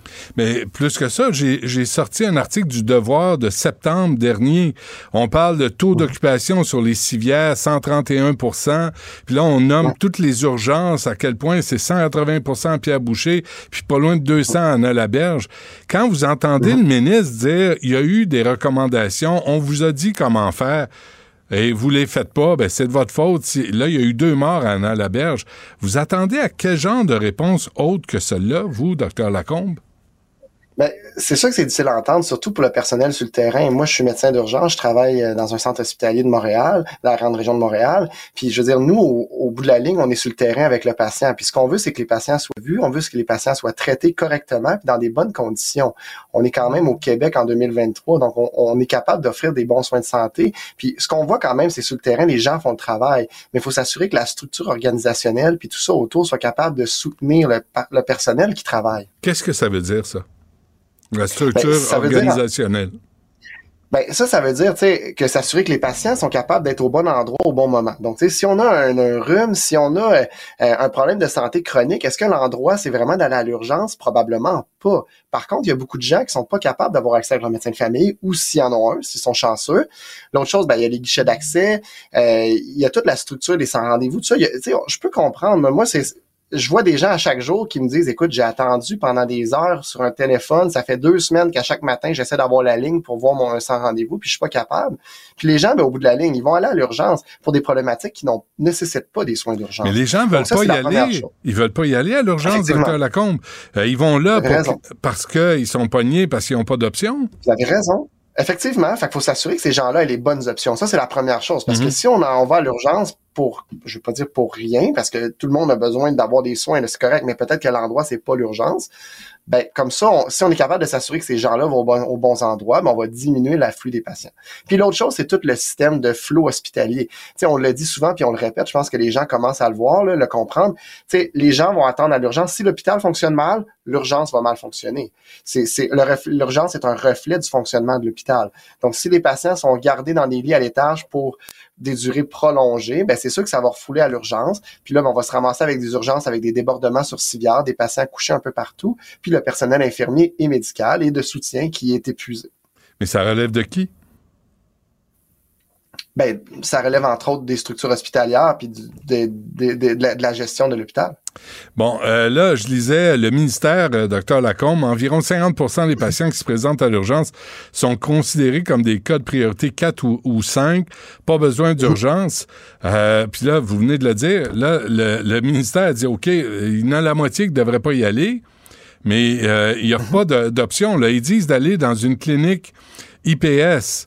Euh, dans le comté, j'arrête pas de le répéter, dans le comté de Christian Dubé, il y avait la clinique Talin, menée mhm. par des infirmières, et ça vient de fermer mhm. le mois passé parce qu'il n'y avait pas de financement de la RAMQ. Vrai ou faux? Ben effectivement, ça l'a fermé, euh, donc il faut, faut s'assurer que ces structures-là soient disponibles. Mais là, le, le, ministre peut pas dire aux gens allez dans une clinique IPS quand dans son propre comté, il est prêt à s'occuper de sa clinique IPS qui avait 2000 patients. C'est ridicule. Puis après, ils disent transfert de patients vers des lits de longue durée. Vous les trouvez où, ces lits-là? Ben, c'est une des problématiques. Là, il semblerait qu'ils ont annoncé qu'ils vont ouvrir des nouveaux lits de CHSLD. Donc, il y a des lits qui sont disponibles, j'imagine, quelque part. Il y a des fonds qui ont été trouvés. Il faut aussi trouver du personnel pour s'en occuper de, de, ces lits-là. Donc, que ce soit du personnel infirmier, du personnel de soutien. Donc, en, essayant de libérer donc des lits, euh, en ouvrant des lits de soins de longue durée, ben, ça va libérer des places en centre hospitalier. En libérant les centres hospitaliers, il y a plus de patients qui vont monter sur les étages. Ça, c'est la théorie. C'est une solution qui... Effectivement. C'est pas la pratique. Mais en pratique, on, on voit quand même une différence. C'est sûr que si on ouvre des places à l'hôpital, si on, si on, on ah, comment la connexion vient de tomber. Bon, on a le docteur Guillaume Lacombe, euh, on va le rappeler. On va le rappeler vite, euh, vice-président de l'Association des spécialistes en médecine d'urgence du Québec. Euh, il va falloir qu'on connecte des fils un jour, là, ou qu'on qu'on fasse de la radio, qu'on fasse ça par téléphone. Parce que vraiment, la vidéo tombe tout le temps. Euh, on, l'attend parce que l'entrevue, écoutez, il y a eu deux morts en deux jours à l'hôpital Anna Laberge. Le ministre euh, Dubé euh, répète qu'il y avait des, recommandations à suivre. docteur Lacombe est de retour avec nous. Bon, écoutez, là, vous dites que depuis le dépôt de projet de loi 15 du projet de loi 15, le ministère a repris le contrôle et vous ajoutez rien ne va plus. Qu'est-ce qu'on doit comprendre, nous autres? Ben, ce, qu'il faut comprendre, c'est que c'est que là, actuellement, on est dans une situation qui est difficile. Puis je pense que les acteurs, le, ministère puis les gouvernements doivent être capables de s'assurer, entre autres, que les, mesures qui ont été mises en place ou en fait qui ont été proposées par les cellules de crise soient mises en place par les centres hospitaliers. Puis effectivement, il n'y a pas une solution qui va amener à régler tout le problème, mais il faut s'assurer, entre autres, que le flot hospitalier soit bon, puis qu'il y a des places qui soient disponibles pour que les patients ne restent pas de manière prolongée sur les étages de l'hôpital. Et ça, ça va finir par bloquer l'urgence. Croyez-vous en cette cellule de crise de façon concrète pour, pour vous aider, vous qui êtes sur le terrain? Mhm. Ben, il y a deux choses. Il y a de croire aux solutions qui sont apportées. Donc, il y a des solutions, je pense, qui sont bonnes et qui sont concrètes, mais ultimement, il faut s'assurer qu'elles soient mise en place par les différents centres hospitaliers. Et ça, je pense que c'est entre autres là qu'il y a, un point important à amener. Donc, je pense que effectivement, ce que j'aime de la cellule de crise, ce qui est bien, c'est qu'il y a des gens sur le terrain. Donc, il y a vraiment des gens du, terrain qui sont sur la cellule de crise, qui sont capables d'amener des points. Donc, ça, c'est essentiel. Mais il faudrait-il quand même que ces recommandations-là soient, euh, soient mises en place par les différents centres hospitaliers. J'ai l'impression que si tu consultes le ministère de la Santé, docteur Lacombe, tu dis, là, on veut conquérir la Lune, on va y aller, puis tout ce que vous avez à faire, c'est retenir votre souffle. On, il me semble qu'on donne des solutions qui sont pas applicables sur le terrain. Est-ce que je me trompe? Ben, ça va dépendre de quelle solution on va parler. Effectivement, dans certains cas, ça peut être difficile. Mais ce qu'il faut se rappeler aussi, c'est qu'à travers tout ça, le personnel commence à être épuisé. Puis là, on arrive à la période des fêtes, une période qui est parfois, qui est souvent assez difficile, hein, parce que les gens ont leurs vacances des fêtes, euh, les gens vont tous se voir. Fait que là, toute l'explosion de virus qu'on voit depuis deux, depuis deux ou trois semaines, ça ira pas en s'améliorant dans les prochains jours, dans les prochaines semaines. Ça risque de se détériorer. Les gens vont avoir plus de contacts. Puis on risque de s'épuiser. Mais les gens commencent, on dit ça, il me semble, depuis des mois, des années, mais vraiment, les gens commencent à être épuisés de travailler. Fait que les structures ou les, solutions qui sont mises en place, euh, oui, mais il faut aussi s'assurer que les gens sont capables de les mettre en place et ont l'énergie pour le faire. Qu'est-ce qu'on ne dit pas à propos des urgences, mais à travers le Québec, là, on parle beaucoup de Montréal, à travers le Québec, qu'est-ce qu'on doit savoir que vous savez, vous? Euh, en lien avec l'occupation d'urgence, c'est sûr. Actuellement, c'est sûr que la, la grosse problématique, je vous dirais, sur la surcapacité, la, la, congestion importante des urgences, c'est dans la région de Montréal et du Grand Montréal. Il y en a quand même à Québec. En région plus éloignée, c'est moins euh, problématique. Par contre, les ressources qu'ils ont sont souvent moins grandes, puis parfois on va les oublier. Fait dans une petite urgence, comme je, dis ça à Amqui, où est-ce qu'on a euh, huit civières, suffit qu'il y ait euh, un événement difficile, qu'on monte à 5, 10, à 10, 15 civières, que l'impact va être grand et ils ont quand même moins de ressources. Donc cette problématique-là, souvent, ça va être une problématique qui est plus montréalo-centriste, je veux dire, ou dans la région du Grand Montréal mais c'est sûr qu'il va y avoir des impacts aussi de la congestion sur tous les centres hospitaliers partout au Québec. Pourquoi il n'y a pas deux, trois médecins aux urgences en tout temps, le soir, la fin de semaine, tout le temps, là? Parce que les gens, là, c'est écœurant d'attendre 13 heures, 15 heures, 18 heures à l'urgence. Quand tu as payé tes impôts puis tes taxes, toute ta maudite vie, tu demandes du service, là, t'en as pas. Pourquoi vous êtes pas là? Vous êtes pas deux, trois? Parce que vous pouvez pas vous séparer en huit, là? Ben, je, il y a plusieurs choses. Par exemple, il y a beaucoup d'urgences de la région de Montréal qui sont deux, trois la nuit. Là. Ça, c'est pas euh, souvent. moi, je travaille dans un centre hospitalier. Je travaille à Joliette, on est deux la nuit, mais il faut aussi avoir les ressources, le personnel de soutien, le personnel infirmier. C'est souvent ça qui est problématique. Euh, on, on, manque d'infirmières, on manque de physiothérapeutes, on manque de préposés aux bénéficiaires, d'assistants, d'inconnus. Euh, c'est tout, c'est toute l'équipe c'est pas juste une problématique de médecin d'urgence. Parce que oui, je suis capable de voir des patients, mais si j'ai personne autour de moi, si j'ai manque de techniciens en radiologie pour faire les radiographies, l'infirmière pour m'aider à faire les prises de sang, envoyer les bilans, euh, la structure, elle, va pas tenir. Là. Mais t'as pas besoin de cellule de crise pour comprendre ça? Euh, ça, vous avez probablement raison. Est-ce que ça vous inquiète de voir le pourcentage de gens, là, puis il y a eu plusieurs articles au cours des derniers mois là-dessus, mhm. qui quittent sans voir de médecin quand ils vont à l'urgence? C'est effectivement inquiétant. Effectivement. On, on, on, espère que des gens, tu sais, il y a, il y a beaucoup de centres hospitaliers qui vont pratiquer la réorientation. Donc, il y a des plages qui sont disponibles de sans rendez-vous pour les patients qui se présentent à l'urgence. Les infirmiers infirmières au triage qui font un travail remarquable, je dois le dire, là, dans, dans, ces conditions actuelles, vont essayer de réorienter ces patients-là qui ont des priorités, des niveaux de priorité plus faibles vers des, milieux alternatifs. Ils vont avoir des places en sans rendez-vous. Euh, mais effectivement, il y a des gens qui vont arriver, qui vont attendre dans la salle d'urgence, qui sont pas réorientés, qui vont quitter avant d'être vus.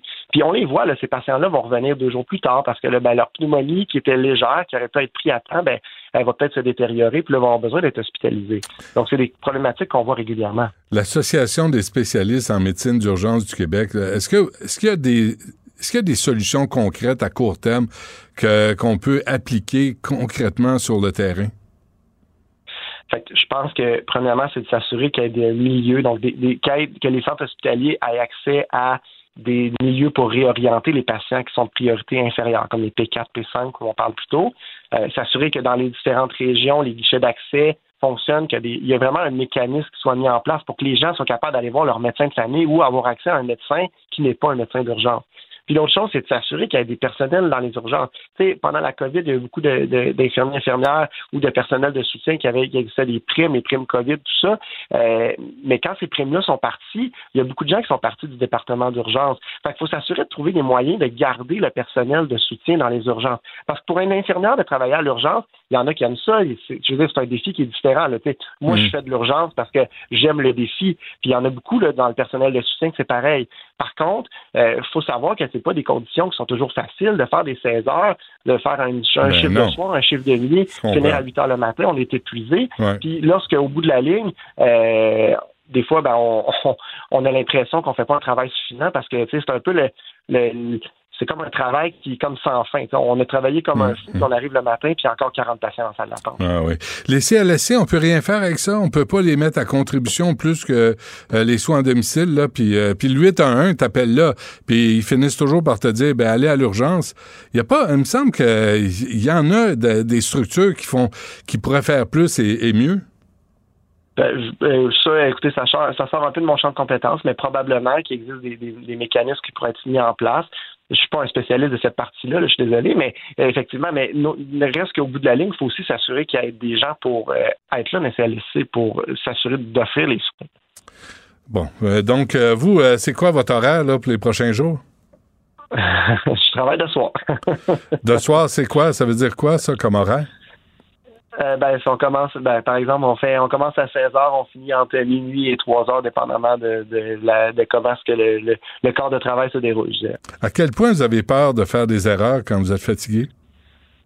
Euh, il y a une question d'habitude. je pense qu'il y a beaucoup de gens dans la vie qui travaillent la nuit. Là, on n'est pas les seuls. Hein. Il y a les policiers qui vont faire les travaux de nuit, les, les, les pompiers, tout ça. Je pense qu'il y a une question d'habitude puis de s'assurer d'avoir un rythme de vie sain. C'est sûr que je dirais que dans la situation actuelle où est-ce qu'on a, on a l'impression, vous savez, d'arriver dans un département d'urgence puis qu'il y a 45, 50 patients qui attendent dans l'urgence ambulatoire d'être vus par un médecin, il y a un stress là-dedans parce qu'on se dit dans la salle d'attente, il y a possiblement un, deux, trois patients qui sont assez sévèrement malades, mais qui ont été triés. C'est, c'est pas parfait une échelle de, de triage. Je mhm. tiens à le dire. Les infirmiers au triage font un excellent travail, mais il faut toujours se dire qu'il y a des patients dans la salle d'attente qui peuvent être plus malades. Puis malheureusement, on l'a vu à, dans la berge, il y a eu des il y a eu des événements sentinelles comme ça. Donc c'est sûr que c'est un stress qui est ajouté, d'autant plus qu'actuellement, les salles d'attente sont bondées et ça, ça devient vraiment difficile. Docteur Guillaume Lacombe euh, de l'Association des spécialistes en médecine d'urgence du Québec, euh, merci d'avoir pris le temps de nous parler. Euh, bonne chance. Merci, M. Dutrisac. Au revoir. Dutrisac.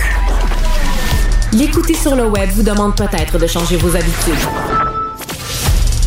On comprend mais son émission en vaut l'effort. Hier, je me suis mis à réfléchir à ça. Wow, wow, wow. Euh, tu t'es mis à réfléchir. Ah ouais.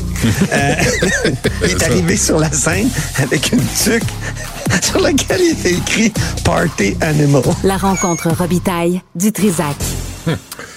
Antoine, bonjour, Party Animal. Salut, comment ça va? Ah, ça va, Ça, c'était Pierre Arcan qui s'était présenté une tuque comme ça. Imagine, Pierre Arcan. Euh, bon, euh, session prolongée, insulte à l'Assemblée nationale. C'est sympathique, ça? Oui, c'est ça. On alterne entre l'harmonie et les insultes ce matin à l'Assemblée nationale. D'abord, dans la catégorie c'est pas fini tant que c'est pas fini. Mm-hmm. Imagine-toi donc ça devait normalement se terminer ce vendredi, la session parlementaire. Mais là, non, on va ajouter lundi, mardi et mercredi prochain euh, pour étudier le fameux projet de loi 15. Ça, c'est le projet qui chambarde encore une fois le, réseau de la santé, qui crée euh, une agence euh, de la santé, euh, puis là, on ne sait pas encore si ça va s'appeler santé et services sociaux. Hein. Tu sais que c'est un, c'est un débat. parce qu'on trouve que les services sociaux sont toujours mis de côté. Si on insiste sur la santé, ça veut dire qu'on est juste dans le curatif et non dans le préventif. Euh, tout ça pour dire que ce matin euh, se sont présentés devant les journalistes Simon-Jeanin Barrette, le leader parlementaire du gouvernement, et Christian Dubé, le ministre de la Santé euh, et des Services sociaux, pour parler de cette prolongation-là. On va écouter un petit extrait que j'ai gossé moi-même. Bravo. Les collègues des oppositions nous ont demandé de prolonger la session relativement au projet de loi 15 et on est ouvert à le faire. On est ouvert à le faire, à siéger lundi, mardi et mercredi pour que ça se termine jeudi avec l'adoption finale du projet de loi. Alors, dans un souci de collaboration de main tendue, on est ouvert à prolonger la session en études détaillées euh, la semaine prochaine, mais il faut que ça se termine jeudi. Pourquoi pas y aller avec un baillon, tout Ben, simplement? ben, écoutez, si on est capable, ils nous l'ont offert de donner quelques jours de plus. Il reste des articles à faire. Puis pour votre question, si on prend quelques jours de plus pour bien finir, tant mieux. Moi, c'est le plus. Donc, c'est pas euh, tout à fait exclu un baillon, hein, parce que c'est arrivé souvent qu'on ait adopté des méga lois comme ça sous baillon. Souvenons-nous des réformes Barrette, euh, ça a presque toujours été adopté sous baillon. La loi 21 aussi euh, par le gouvernement, l'actuel gouvernement. Mais euh, le, le baillon, c'est moins facile qu'avant, qu'il y a, mettons, euh, 10 ou 15 ans. Parce que jadis, on pouvait mettre plusieurs lois dans le baillon. Moi, je me souviens, par exemple, en 2005, le gouvernement Charret avait mis, imagine-toi donc, la loi spéciale pour euh, euh, décréter les conditions de travail des employés de l'État. Hein? Parce qu'il était en égo, puis là, Madame, Madame euh, voyons que Monique Jérôme Forgette était un peu tannée de, de négocier. Et euh, puis elle avait décrété donc euh, les conditions de travail. Puis elle a- il y avait mis aussi un projet de loi là-dedans Hmm. sur les garderies. Tout était rentré dans le baillon. En tout cas, euh, c'est plus possible de faire ça. Faut, Mais, en faire, faut mais- faire un baillon par projet de loi. Donc c'est plus long là. Et si- il y en a juste un qui est traité. OK, avant le projet de loi 15, là, puis l'agence, puis là, est-ce que Christian Dubé pourrait répondre, pourrait-il simplement répondre pourquoi il a laissé fermer la clinique Talin dans son comté, alors Ouais. que la propriétaire, qui est une infirmière d'expérience, disait on n'arrive pas à se faire rembourser les frais par la RAMQ parce que ce sont des gestes posés par des infirmières et le Collège des médecins ne veut pas aider non plus. Alors, c'est du corporatisme aussi à son, à, à son meilleur. Pourquoi Christian Dubé a laissé fermer cette clinique-là dans son comté qui avait au moins 2000 patients? Qui dit, lui, dans les recommandations pour les urgences, présentez-vous une clinique IPS d'infirmières Mm. spécialisées. Il y en avait une dans son comté. La oui. propriétaire a essayé de le contacter. Il n'a jamais répondu. Ah, c'est intéressant, je ne savais pas ça. Euh, je- ça m'a échappé. Il y a tellement d'affaires dans l'actualité que j'avoue que ça m'a échappé. Je sais qu'en chambre, tout à l'heure, il a été questionné par André Fortin, le critique en matière de santé, le critique libéral, à qui on doit une fière chandelle quand même. Hein, tu sais, qu'il a- il, a, il a- il a travaillé sur le projet de loi 15, il n'a pas raté une, une, euh, une, un- un- une session de travail là, dans- Mhm. en commission parlementaire. Puis il a- il- ce matin, il disait, écoutez, euh, la CAQ nous avait dit, jugez-nous sur les résultats. Ben ça va mal. Là. Il y a des gens qui sont morts à l'urgence, justement. Là, euh, la réponse de M. Dubé, ça a été justement de dire, on met toutes sortes de choses en place. Ça va donner des résultats à un moment donné. C'est vrai qu'on repousse euh, l'objectif euh, pour être plus réaliste là, de, de, réduire le temps d'attente à l'urgence. Mais là, vu qu'on met, et là, il il a mentionné les IPS, il a mentionné les cliniques IPS, ça aurait été intéressant qu'on le relance là-dessus, à Ben, moins que il faudrait que je me quelqu'un le trompe, fasse, là. il l'a pas, euh, écoute, il n'a pas parlé de, de ça, puis le- il n'a Ben, pas été questionné là-dessus. Ben, il devrait répondre de ça. Il est le ministre de la Santé, la Ben clinique Talin, T-A-L-I-N, à Candiac, qui avait 2000 patients. Ça vient de fermer parce qu'il n'a jamais aidé pour le financement. Des, pas financement pour que tout le monde s'achète des Mercedes, là. Du financement pour compenser les infirmières qui posaient des gestes médicaux. Ouais, ouais. Puis, là, il arrive avec son grand plan, son agence, pas capable, pas foutu de régler les problèmes dans son propre calice de comté.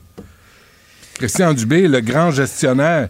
Puis, Oui. tu sais, hey, là, à un moment donné, rentre. Grand gestionnaire, mais à sa décharge, euh, tu sais, c'est- c'est c'est tout un.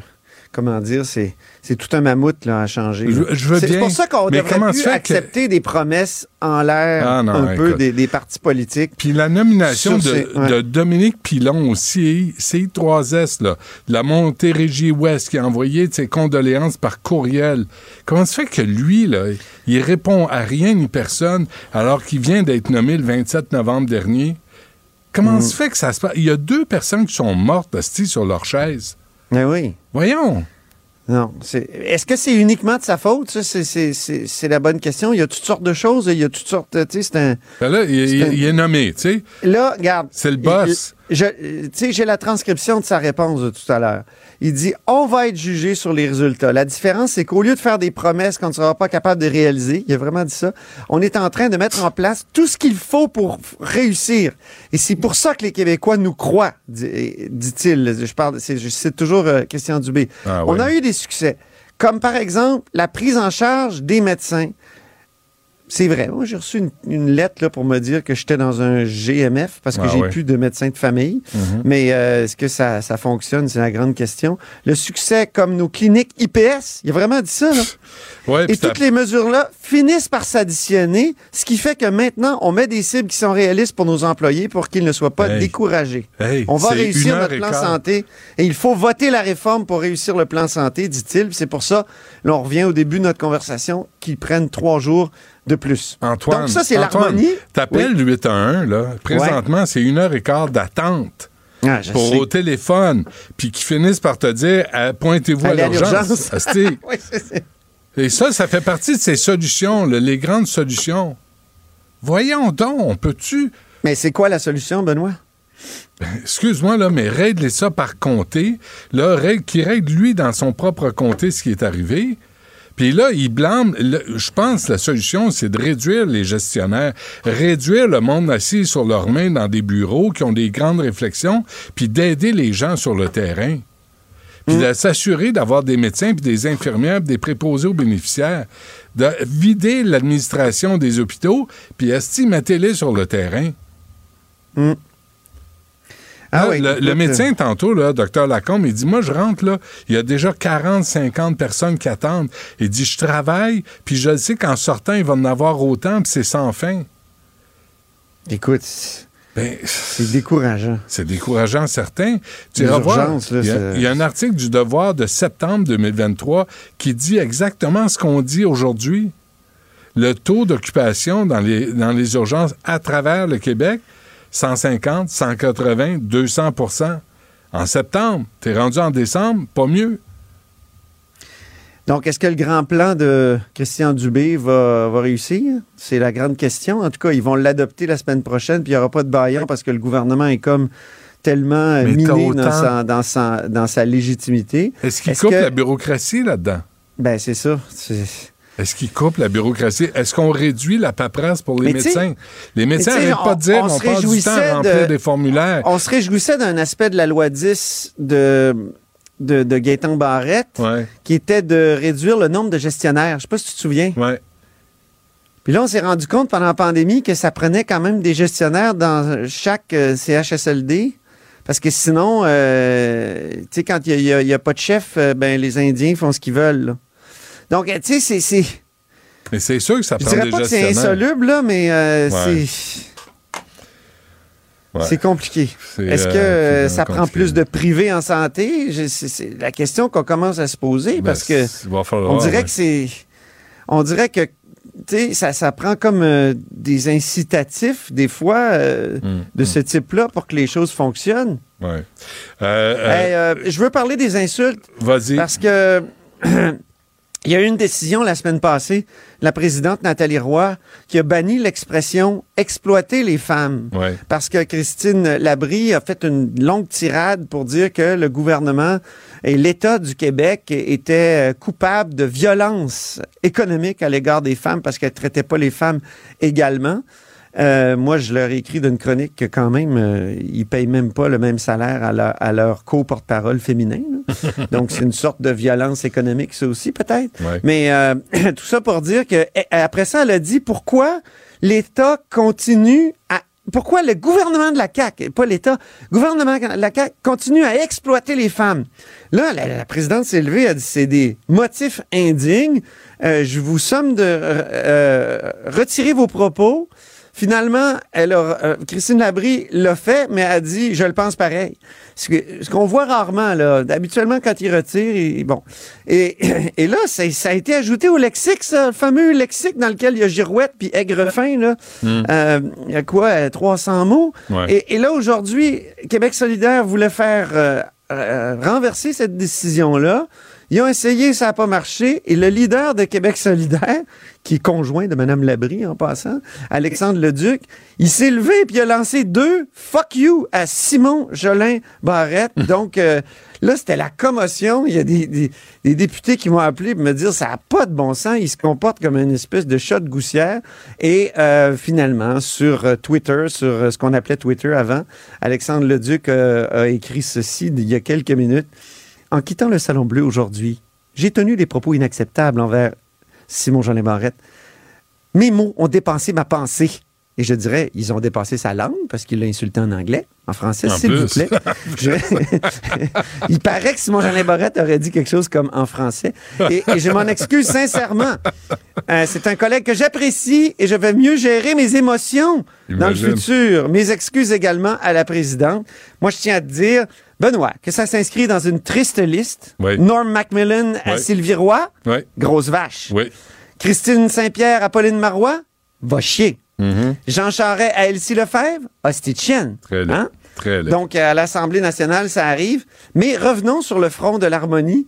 Euh, ce matin, fin du litige sur le bilinguisme des juges entre Simon Jolin Barrette et la Cour du Québec. Tu sais qu'il y a un nouveau euh, juge en chef à la Cour du, du Québec. Madame Rondeau est partie, celle qui aimait ferrailler avec Simon Jolin Barrette.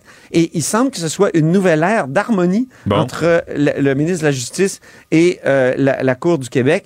Donc, euh, il poursuivait, imagine-toi donc, le gouvernement du Québec, les juges, euh, la, la Cour du Québec, devant, devant les tribunaux. Alors, c'était M. Henri Richard, le juge en chef de la Cour euh, du Québec, qui a décidé de laisser tomber le litige sur le bilinguisme. C'est comme ça Québec va pouvoir nommer certains juges unilingues francophones dans certains coins du Québec où euh, ça, peut être possible, où il n'y a, pas de besoin que les juges parlent euh, donc en anglais. Bon, ben c'est bon. Écoute, c'est le, le décret Martine Sinclair. Là. Il y a de l'amour dans l'air, puis euh, tant mieux, Noël approche.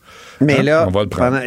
là, tu sais, quand même, la querelle entre Rondeau et Simon-Jean Barrette a conduit à des euh, lenteurs dans le système, entre autres parce que Mme Rondeau a changé les ratios. Tu sais, les juges, ils siégeaient euh, euh, moins. Euh, sous Rondeau. Là, il paraît que les ratios ont été corrigés, mais il y a des retards qui sont accumulés devant les tribunaux. C'est pour ça que les arrêts Jordan s'empilent. Et, et c'est terrible. Il y a des gens, il y a des, il y a des criminels Ben euh, endurcis qui sont euh, libérés euh, sans, procès. Sans procès. C'est c'est grave. On va s'en reparler. Euh, Antoine, merci. On se reparle demain. Salut, à demain. Ciao. Ce segment est aussi disponible en vidéo sur l'application Cube ou le site cube.ca.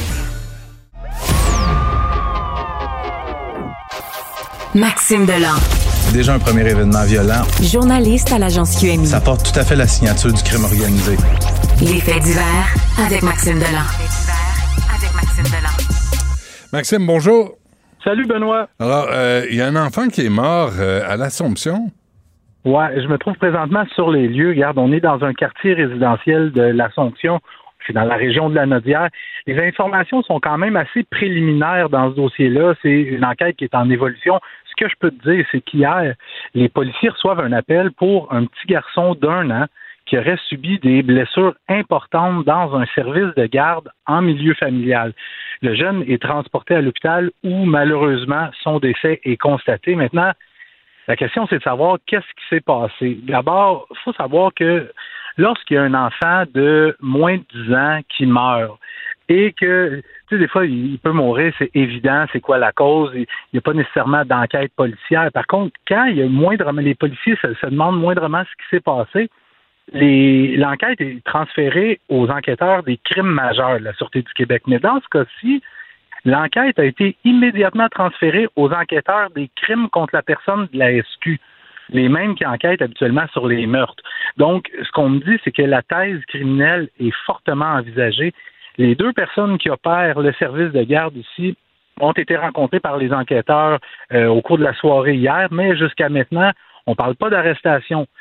Mais il y a aussi les résultats de l'autopsie qui vont permettre d'apporter des réponses à plusieurs questions qu'on se pose. On pourra évidemment savoir qu'est-ce qui a causé la mort du petit garçon. Ça va donner évidemment un nouveau souffle à l'enquête. Bon, et euh, dans le village ici, l'arrondissement Ville-Marie, celui de la mairesse euh, Plante, il y, a- il y a encore des, des problèmes de violence. Ben, c'est, tu, tu le disais, Benoît, puis c'est pas la première fois que je t'en parle. Hein. Les, évén- les événements de violence qui surviennent dans le quartier gay à Montréal, c'est, c'est de façon hebdomadaire. là. Il y a tout le temps quelque chose qui se passe là. Ça se passe encore une fois en pleine rue hier, juste un peu avant 18 heures. Il y a plein de gens qui appellent au 911 pour dire qu'il y a un gars qui vient de se faire poignarder sur la rue Sainte-Catherine, à l'angle de la rue Saint-André. Quand les services d'urgence arrivent, la victime est étendue au sol, en sang. On parle d'un homme de 27 ans qui est transporté à l'hôpital pour soigner des blessures graves, mais euh, sa vie n'est pas en danger. Le suspect s'est sauvé en courant après l'agression. Les policiers sont parvenus à l'arrêter un peu plus loin. Le suspect, on parle d'un homme de 37 ans, mais tu sais, j'en parle depuis les semaines. Là. Les, les événements de violence, c'est devenu monnaie courante dans le village. Puis les choses, euh, c'est- ça s'en va pas s'améliorant. Je me souviens, tu sais, à l'époque, quand j'étais une petite jeunesse, je sortais souvent là-bas parce que moi, je trouve la communauté LGBTQ+, c'est des gens de party, c'était Ouais. le fun. Non, non, moi, je sortais souvent là. Ouais. Je, tu sais, je, je suis hétéro, je sortais là parce que je trouvais que c'était du monde de party. Ouais. Mais juste avant de venir en onde tantôt, j'ai téléphoné à un de mes chums qui est gay, qui habite dans le village, puis il me disait qu'il reconnaît plus le village. Il ne pas pantoute de marcher en, en pleine rue le jour. Ah oui. hein. Il dit, regarde, les gens se piquent en pleine rue, il y a de la prostitution, de la violence, de l'itinérance. Puis il dit le soir, le soir, tu sais, le moins possible, il faut vraiment que je sois obligé pour sortir. C'est dangereux. Ouais. Que, vraiment, il y a du travail à faire. Il y a vraiment du travail à faire dans le village parce que pour les gens, je pense aux gens qui habitent là, là c'est vraiment pas le fun. Non, c'est clair, ça va pas en s'améliorant de toute évidence, hein, de semaine en semaine. Ouais. Mais même, même malgré l'installation de mini-potes et les belles plantes vertes euh, découpées en forme de petits rennes au nez rouge, ça marche pas non plus. Euh, la prison pour euh, un homme qui faisait quoi? qui envoyait des photos euh, explicites à un enfant canadien. On dit souvent que les, les enfants euh, doivent se méfier des gens qui communiquent avec eux sur les réseaux sociaux, qu'il y a des prédateurs qui cherchent, dans le fond, à, à les appâter. Imagine-toi donc qu'il y a aussi des prédateurs sur les plateformes de jeux en ligne. Moi, tu sais, je t'avoue, Benoît, je suis de l'époque où on jouait à Zelda là, sur le Nintendo, tu sais, puis il fallait Ouais. souffler dans la cassette. Là. Ouais. Mais c'est c'est plus ça maintenant. Tout se passe en ligne. Nos enfants qui jouent là-dessus, souvent là, avec des cases d'écoute, puis peuvent communiquer avec des gens de partout dans le monde. Puis c'est dans ce contexte-là qu'il y a un jeune Ontarien, un mineur, qui a été abordé par Jonathan Travis Flora. Lui, c'est un gars de 35 ans, un Américain qui habite au Texas. Il a commencé à jaser avec le, le jeune Ontarien en se faisant passer pour un élève de la même école. Ils ont commencé à jaser en 2018, mais c'est vraiment au cours de l'année deux- 2019 que les conversations sont devenues de plus en plus fréquentes et de plus en plus euh, sexuelles, si je peux m'exprimer ainsi. Euh, des photos explicites qui sont envoyées de part et d'autre, des conversations de nature sexuelle. C'est finalement le père du jeune Canadien qui a compris qu'il y avait quelque chose qui marchait pas quand il a vu la facture de cellulaire à un moment donné, que c'est des montants faramineux. Le père, lui, a fait ce que tout père devrait faire. Il a alerté les policiers de l'Ontario qui ont mené leur enquête et on a pu remonter jusqu'à Jonathan Travis Flora. Écoute, il vient d'être condamné aux États-Unis à une peine de 14 ans de prison. Quand il va sortir, il va être 15 ans sous surveillance. Tu sais, des fois, on, on parle des, de, nos, pédophiles québécois qui, qui, qui reçoivent des sentences bonbons. Aux États-Unis, ça niaise pas avec le POC. T'envoies des photos, euh, des photos de ta bisoune à Mm. des enfants, Mm. peu importe où, mon vieux, tu vas aller réfléchir en prison. Et euh, réfléchir, c'est aussi euh, longer les murs puis te surveiller parce que les prisons Ah, américaines, là, c'est pas un, Ah, ben, c'est pas, c'est pas euh, un un centre camp de vacances. Non, non, non, c'est pas, un- ça. Mais même, je te dirais même au Québec, Benoît, les, les pédophiles, les batteurs de femmes, c'est pas, euh, c'est- ils sont mieux de se watcher, d'avoir des yeux tout le tour de la tête. Ah quand oui, hein. Ils sont même au Québec. ouais. Parfait. On se laisse là-dessus. Maxime Delan, merci. À demain. À demain. Vous écoutez Du Trisac. Cube Radio. La rencontre du rocher du Trisac. Dans ce cas-ci, est-ce que c'est criminel? Tout. Une dualité qui rassemble les idées. Mais non, tu peux pas dire ça. On rembobine cette affaire-là. Non, non, non, non. Prends soin de toi, là. Oui, Hein, tu me protèges. Je le sais. Contre toi-même. La rencontre du rocher du Trisac. Écoute, Benoît, quand Ouais. je parle. As-tu lu euh, Tasha Carradine dans le Montreal Gazette? Ça commence, tu commences, puis tu me prends au dépourvu.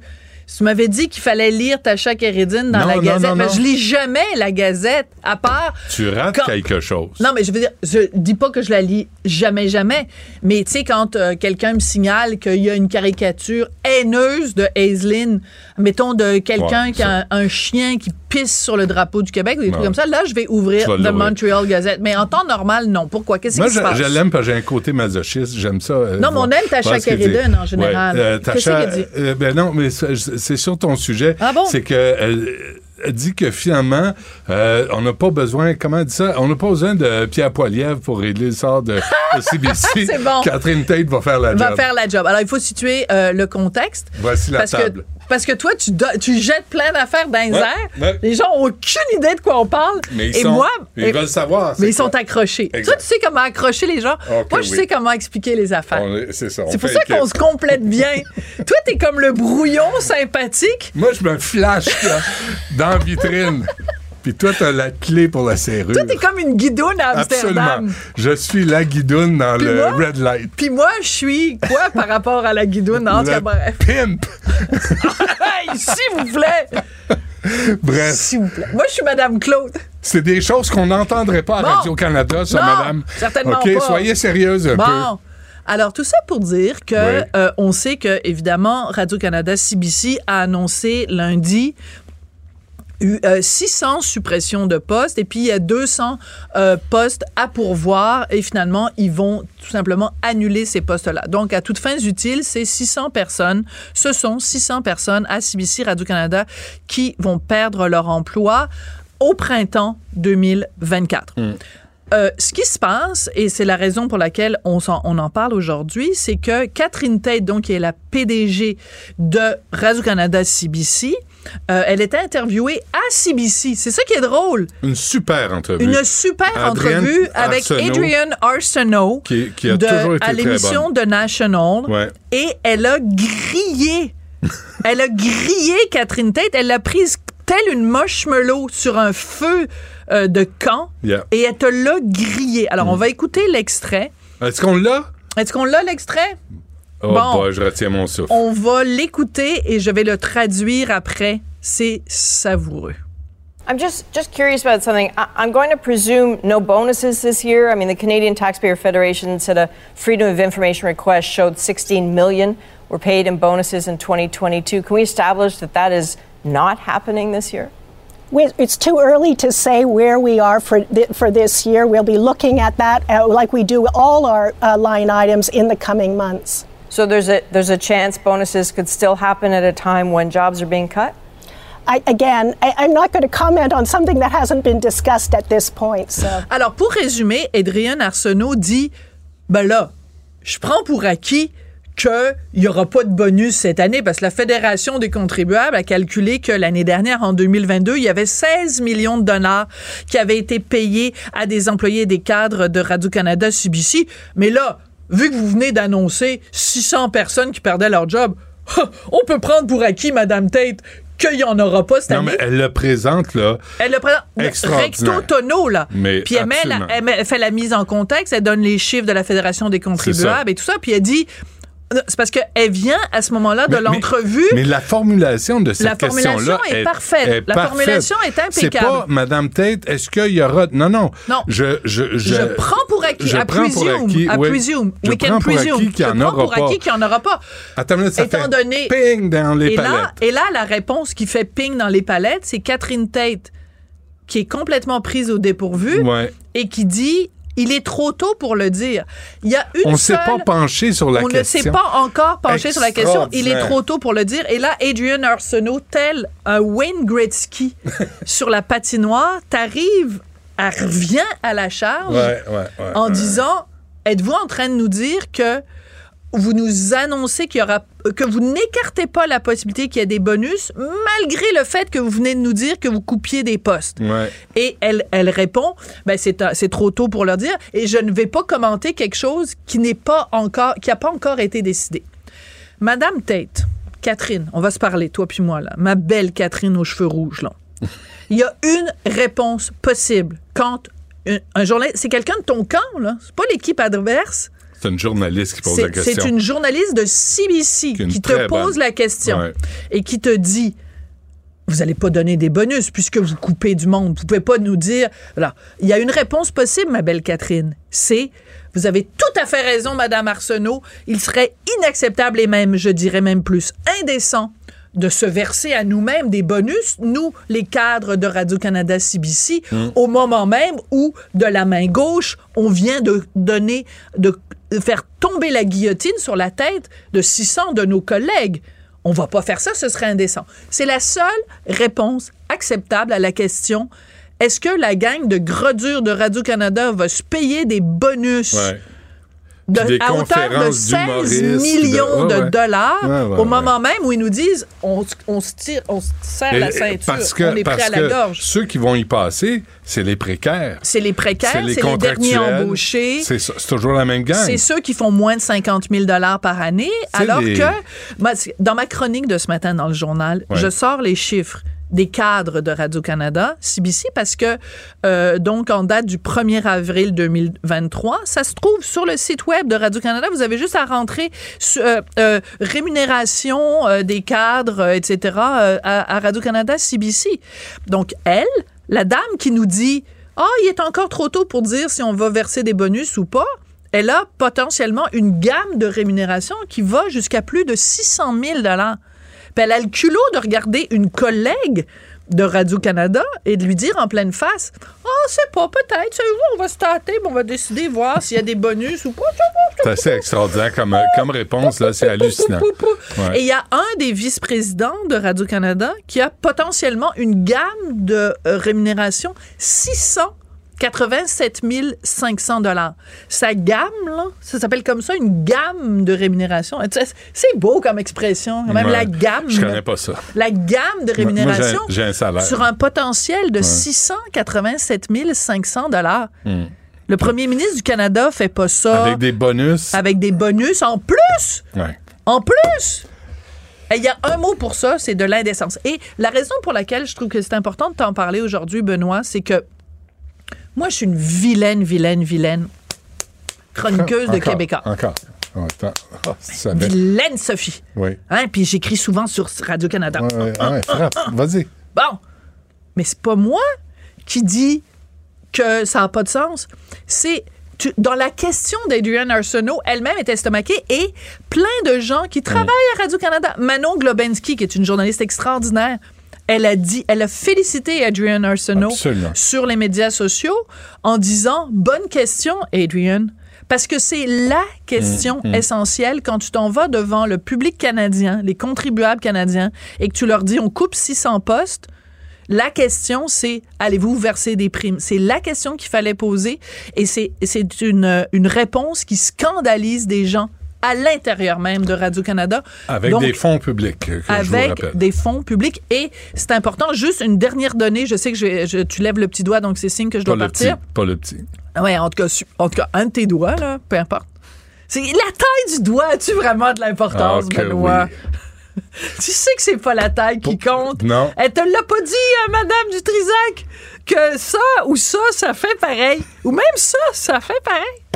Ah, il devient rouge, j'adore ça. Alors, tout ça pour dire que la, la Fédération des contribuables a calculé que l'année dernière, en 2022, c'était 16 millions de bonnies, de primes qui ont été donnés. Mais au cours des 15 ans, passés, des 15 dernières années, si on, le, on fait la moyenne, c'est 23 millions de dollars en moyenne de bonus et de primes versés Pour à Radio-Canada. un excellent travail de la part des cadres de, Radio-Canada. On le sait, puis on le dira jamais assez.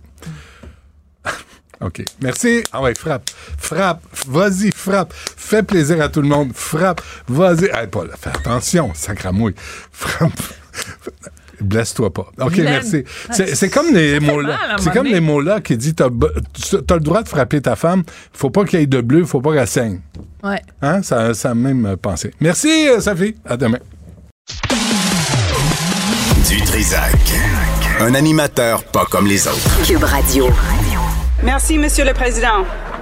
L'environnement est un sujet qui est important pour tous les Canadiens. et nous avons une responsabilité envers les futures générations. Canada has adopted an ambitious and affordable plan to combat the effects of climate change. Mr. Speaker, did you know that a recent analysis from the ECCC shows that pollution pricing contributes close to one third of the expected emissions reductions the country will achieve by 2030? And did you know that under the previous Conservative government, Canada was going Et to ça blow past continue our comme ça, comme ça. Denis Trudel est député du Bloc québécois dans Longueuil-Saint-Hubert. Monsieur Trudel, bonjour. Bonjour, M. Dutrisac. On, on arrête euh, la- la- la- le, le- le discours d'Anna Gainé. Euh, Dites-nous ce qu'on ce qu'on entend là d'abord. Ben, en fait, c'est une déclaration de député. C'est euh, ce qu'on appelle des 31. Ici, c'est euh, pendant 15 minutes, les députés font des déclarations euh, avant la période de questions. Ça dure une minute. En fait, chaque chaque député, enfin ceux qui sont là cette journée-là, euh, ceux qui ont des déclarations, ils ont, ils ont une minute de parler. Souvent, c'est euh, quand c'est les libéraux, souvent c'est une déclaration euh, plus large sur les politiques du gouvernement. Ils peuvent faire ça, mais le, le- le plus souvent, c'est euh, euh, tu, vas, tu vas féliciter ou euh, remercier un organisme de ta circonscription, puis, euh, puis les gens sont très contents. Fait que c'est ça. Que C'est une minute de déclaration qu'on entend de, de, de, de, de Mme Guénin. Vous avez entendu, elle a fait sa première phrase en, en français et elle a, euh, à la fin, elle a fait une autre phrase en français, mais sur une minute, en fait, on a eu droit à deux phrases en français.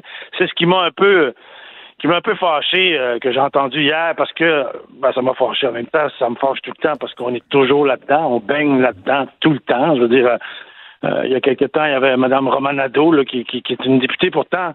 Mme Romanado, qui est députée de Longueuil-Charlemagne, euh, à- à Longueuil, euh, Longueuil-Charlemagne, 75% de la population a le français comme langue maternelle. Elle m'avait fait un discours à 95 un discours de 10 minutes à 95 en anglais. J'avais trouvé ça totalement inacceptable. C'est le, c'est le, c'est le, c'est le, le commun de ce qui se passe tout le temps à Ottawa, tout le temps. On baigne là-dedans. Le français est tassé dans le coin, puis c'est, tout se passe en anglais. Et là, on parle de- d'élus. Là. Anna Gainé, euh, de la circonscription Notre-Dame-de-Grâce-Westmount. Je veux bien que ce soit l'ancienne euh, circonscription de Marc Garneau, là, et qu'on aime beaucoup les anglophones, puis qu'on aime le Montreal Gazette, puis qu'on qu'on soit toujours à plat ventre devant la communauté anglophone. Mais, euh, mais de- d'entendre une petite phrase au début, puis une petite phrase à la fin, il me semble que c'est presque insultant pour les électeurs euh, du Parti libéral du Québec.